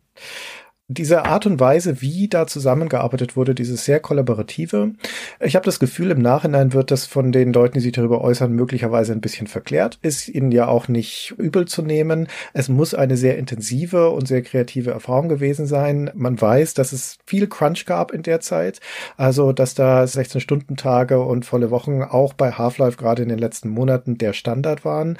Aber trotzdem äußern sich alle, die über diese Zeit sprechen, sehr positiv, wie das auch nicht so ungewöhnlich ist. Na, wer es überlebt hat und hat einen Hit produziert, der hat natürlich auch Grund, das verklärt zu sehen. Also es war ein gecrunchtes Spiel, aber es war offensichtlich eines, an dem viele Leute sehr intensiv und sehr gerne gearbeitet haben. Zum Teil würde ich sagen, erklärt dieses Komiteehafte vielleicht aber auch, warum solche Dinge wie, die wir vorhin schon beklagt haben, wie die Sprungpassagen, dass es da knirscht zwischen der Spielmechanik und den Anforderungen, warum die da drin gelandet sind, weil da vermutlich die übergeordnete steuernde Hand gefehlt hat oder jemand, der gesagt hat, das ist strukturell einfach eine schlechte Idee, weil für sich genommen die einzelnen Elemente immer noch einigermaßen funktionieren wollen, aber in dieser Konstanz und Penetranz, in der das Spiel dir das abverlangt, ist es dann doch nicht ideal. Und das vielleicht auch erklärt, warum dieser ganze Zen-Abschnitt, diese Alien-Level am Schluss mit drin sind, weil die gelten ja, ohne dass wir da jetzt nochmal tief drauf eingehen müssen, als ein eindeutiger Schwachpunkt und der schwächste Punkt des ganzen Spiels. Die sind weder visuell sonderlich interessant, noch spielmechanisch interessant, da wird's einfach nur nervig zum Schluss. Ganz interessant, dass das dem Spieletesten nicht aufgefallen ist. Also wenn du das erste Mal nach Zen kommst, dann checkst du ja auch überhaupt nicht, was du da machen sollst und was da der Sinn ist. Und ich finde die Sprünge auch schwierig da. Also das Spiel wird schwierig am Ende so. Und da hätte ich jetzt gedacht, ihr iterativer Spieletester nah Herangehensweise hätte das abfangen müssen, aber ist wohl nicht. Ja. Aber man sieht, man kann auch mit echt einem vergeigten Drittel des Spiels ja noch ein wegweisendes Spiel erschaffen. Naja wo du das gerade sagst, das Spiel wird nicht nur am Ende schwierig, das ist grundsätzlich schwierig. Also auf dem normalen Schwierigkeitsmodus ist das schon anspruchsvoll. Durch die Kampfmechanik, die wir vorhin beschrieben haben, durch die relative Verwundbarkeit von Gordon Freeman. Und das ist nur dadurch auszugleichen, dass du, wenn du das jetzt nicht so spielst, wie das Spiel gespielt werden möchte, sondern eher traditionell shootermäßig, ist das ein Quick-Save-Quick-Load-Spiel. Also extrem an einigen Passagen. Und auf Hard, also entweder musst du da ständig laden oder du musst dann doch deine Taktik anpassen, weil da wird wird es richtig hart. Also es ist ein knackiges Spiel, das Half-Life, ohne Zweifel. Das stimmt. Also ich finde, es nimmt auch stark progressiv zu. Ich finde den Anfang, der geht noch auf Normal. Also die ganze Alien-Geschichte, das erste Drittel, wenn du ein bisschen vorsichtig bist, geht das schon. Mit dem Militär, da bin ich schon sehr aufgestorben und Zen ist blöd. genau. So, also jetzt haben wir am Schluss noch nachzutragen, wie es denn eingeschlagen ist, das Spiel. Ich glaube, es ist keine Überraschung an der Stelle, dass es ein großer Erfolg war. Aber um noch mal kurz klar zu machen, wie groß der Erfolg war. Das Half-Life hat in seinem ersten Jahr eine Million Stück verkauft. Und das als reiner PC-Titel. Für die Zeit ist das nicht nur ein Hit, es ist ein gigantischer Hit. Und um das kurz zu vergleichen, das Spiel ist ja erschienen beim Publisher Sierra, Sierra Online, eine der großen ihrer Zeit mit den großen Adventure-Serien mit Lashes with Larry, King's Quest und so weiter. Und für diese Firma, die zu dem Zeitpunkt ein Portfolio von weit über 100, 200 Titel hat, die sie schon rausgebracht haben, ist das das erste Spiel, das diese Schwelle übersteigt innerhalb dieses Zeitraums. Der vorherige Spitzenreiter war Phantasmagoria, das 1995 rausgekommen ist. Das war das erfolgreichste Spiel oder am schnellsten verkaufte Spiel von Sierra zu der Zeit und das hat 600.000 Stück verkauft verkauft und Half-Life die Millionen. Also allein aus dem Stand ist das schon ein Mega-Erfolg und es wird dir dann aber vor allen Dingen zum Dauerbrenner. Sie hatten budgetiert angeblich für 180.000 verkaufte Exemplare und das Spiel hört ja nicht auf, sich zu verkaufen nach dem ersten Jahr. Das hat bis heute über 10 Millionen Stück verkauft, also 9,3 war die letzte Zahl, aber das liegt schon viele Jahre wieder zurück. Also sicherlich mit den ganzen Steam-Sachen, es ist ja auf Steam erhältlich und gab ja hinterher dann noch ein Remake auf der Source Engine, damit es ein bisschen hübscher aussieht. Also damit hat es sicherlich über 10 Millionen verkauft und ist damit im Olymp. Aber das ist ja nicht mal der Haupterfolg. Der Haupterfolg ist, dass es eine der ganz großen Serien hervorgebracht hat, mit zwei Teilen. Die leider nur zu zwei Teilen gekommen ist und die ja erfolgreich weitergegangen wäre, wenn der Entwickler nur Bock drauf gehabt hätte gehört ja zu den heiß erwartetsten Spielen des Half-Life 3 oder hat es gehört, als man noch dran geglaubt hat. Und es hat halt durch die Tatsache, dass es von Anfang an moddable war, war es plötzlich der Urvater oder der Ahn einer Serie von sensationell vielen Spielen. Ja, was natürlich wieder einzahlt auf den Erfolg des Hauptspiels, weil um eine Mod spielen zu können, musst du natürlich ein Original benutzen und dazu musst du das dann potenziell wieder kaufen, selbst falls du dich nicht für Half-Life interessierst, sondern nur für Team Fortress Classic zum Beispiel, musst du es trotzdem kaufen. Also das auch von Anfang an ein sehr cleverer Schachzug und Half-Life hat ja dann erst noch ein Add-on bekommen, ein Jahr später, Opposing Force, übrigens das erste Werk von Gearbox Software, die ja dann spätestens mit Borderlands berühmt geworden sind und nicht zu vergessen mit Duke Nukem Forever. Und dann kamen Konsolenumsetzungen nochmal in den Jahren später für PS2. Es war auch eine geplant für Dreamcast. Die kam zwar nicht, aber da ausgekoppelt war dann noch das zweite Add-on für Half-Life Blue Shift. Das sollte ursprünglich mit der Dreamcast-Version erscheinen. Nachdem es die nicht gab, haben sie das dann einzeln verkauft. Und wie gesagt, jede Menge Mods dazu. Und schließlich dann 2004 das zweite Half-Life, das definitiv mal eine eigene Würdigung wert ist, weil das ist für sich genommen ein epochales Werk. Man muss ein bisschen die Add-ons loben, finde ich. Vor allen Dingen Opposing Force, aber auch ein bisschen Blue Shift. Naja, Blue Shift nicht unbedingt, aber Opposing Force ja. Also grundsätzlich, ich finde Blue Shift ist nicht das allertollste Spiel, Opposing Force ist ziemlich gut. Aber die Art, wie die Add-ons mit dem Hauptspiel umgehen. Das finde ich enorm und weiß ich, ob das schon mal vorher gab, weil die beiden Add-ons erzählen nicht die Geschichte weiter oder sind ein Prequel oder sind einfach irgendwas dran geflanschtes, sondern die beiden Add-ons erzählen jedes für sich die Hauptgeschichte, die du schon gespielt hast in Half-Life 1, nochmal aus einer Sicht eines anderen. Und das ist cool. Also Opposing Force, da bist du plötzlich einer der Soldaten, gegen die Gordon Freeman gekämpft hat. Also bist Adrian Shepard und fliegst in so einem typischen Armeehubschrauber, weißt du, wie so jeder amerikanische Kriegsfilm anfängt. Die harten Jungs sitzen im Hubschrauber und unterhalten sich, wo sie jetzt hin müssen und so, wie jetzt der nächste Einsatz ist und dann werden sie abgeschossen. Und dann kämpft er sich parallel zu den Ereignissen, kämpft sich dann Adrian Shepard als Soldat dadurch. Und genauso passiert es auch hinterher mit Barney Calhoun, also dem Protagonisten aus Blue Shift, der eine der Wachen ist und der dann die ganze Geschichte nochmal aus der Sicht der Wachen erlebt. Also das ist toll. Also das Blue Blue Shift ist bisschen kurz und auch nicht ganz so inspiriert, aber das Opposing Force ist echt super Add-on. Hat sich auch bestimmt zwei Millionen Mal verkauft oder anderthalb Millionen Mal. Das ist ein schönes Add-on, das stimmt. Wobei die Idee ist cool, klingt aber beeindruckender, als es im Endeffekt dann ist, weil die Überschneidung zwischen der Handlung im Hauptspiel und der in Opposing Force und Blue Shift, so im Sinne von Szenen, die man wiedererkennt, Orte, die man wiedererkennt, ist marginal. Vielleicht fünf Prozent oder sowas. In allererster Linie sind das eigentlich völlig neue Areale und völlig neue Situationen, durch die du da gehst. Da ist noch am interessantesten das ein Anführungszeichen dritte Add-on, nämlich das Decay. Das ist eine Zusatz Episode, die nur zur PlayStation 2 Fassung erschienen ist. Und das ist ein reines Koop-Spiel, wo man dann auch mal zwei Wissenschaftlerinnen spielt. Übrigens am Rande erwähnt, zu dem Zeitpunkt sind das die einzigen Frauen, die dann in der Half-Life-Welt auftauchen, außer den weiblichen Assassinen aus dem Hauptspiel. Ansonsten ist es eine komplette Männerwelt. Alle Wissenschaftler, alle Angestellten von Black Mesa sind ausschließlich Männer, bis zu DK. Bis auf die Frau, die dich durch das Tutorial führt. Ja, die ist nur ein Hologramm. Ja, aber das ist ja bestimmt eine echte Frau. das war bestimmt mal eine echte Frau, genau. Das ist doch die eine von den beiden, oder nicht? Von den beiden Wissenschaftlerinnen in DK. Ja, ich glaube. Also der Randy Pitchford, der Chef von Gearbox, der hat das erzählt, fand ich ganz schlüssig, dass er die Geschichte erzählen wollte von den anderen beiden AGV-Suits. Ja. Also das ist ja diese Szene, wo er diesen Anzug kriegt. Da sind so drei Stellen, drei Tanks, in denen diese AGV-Suits sind. Zwei fehlen und in der Mitte ist einer. Und dann gehst du halt dahin und holst dir deinen. Aber wo sind eigentlich die beiden anderen? Und das wird in Decay erzählt. Das sind die beiden Wissenschaftlerinnen, die die haben. Sehr gut. Also es ist ein ganzes Universum geworden, das dann noch weit ausgesponnen wurde. Viel mehr noch ausdefiniert dann vor allen Dingen in Half-Life 2 und dann wurde ja noch Portal angeflanscht. Das spielt ja auch nominell im gleichen Universum, sodass das heute ein wirklich episches Werk ist und wir warten zum Zeitpunkt dieser Aufnahme des Podcasts immer noch auf Half-Life 3. Das ist ja diese VR-Variante mit Half-Life Alex erschienen, aber das war das letzte Lebenszeichen, das wir hatten. Ich persönlich rechne da nicht damit, dass nochmal Half-Life 3 kommt, aber man weiß ja nie. Gunnar, hast du noch was zum ersten Half-Life zu sagen? Ach, wir haben so viel nicht erzählt, ey, aber nun. Das stimmt und deswegen kündigen wir an dieser Stelle schon wieder an, alle unsere Unterstützer werden noch Anekdoten und Kleinigkeiten und alles, was wir jetzt hier nicht untergebracht haben, in einer Trivia-Folge hören. Denn da gibt es doch noch ein paar Dinge zu erzählen zu Half-Life, aber insgesamt würde ich sagen, haben wir dieses Monstrum jetzt erstmal erlegt. genau, das muss jetzt reichen. Christian, vielen Dank für das Gespräch. Wie immer, vielen Dank euch fürs Zuhören. Ich danke dir. Bis zum nächsten Mal. Bis dann. Tschüss.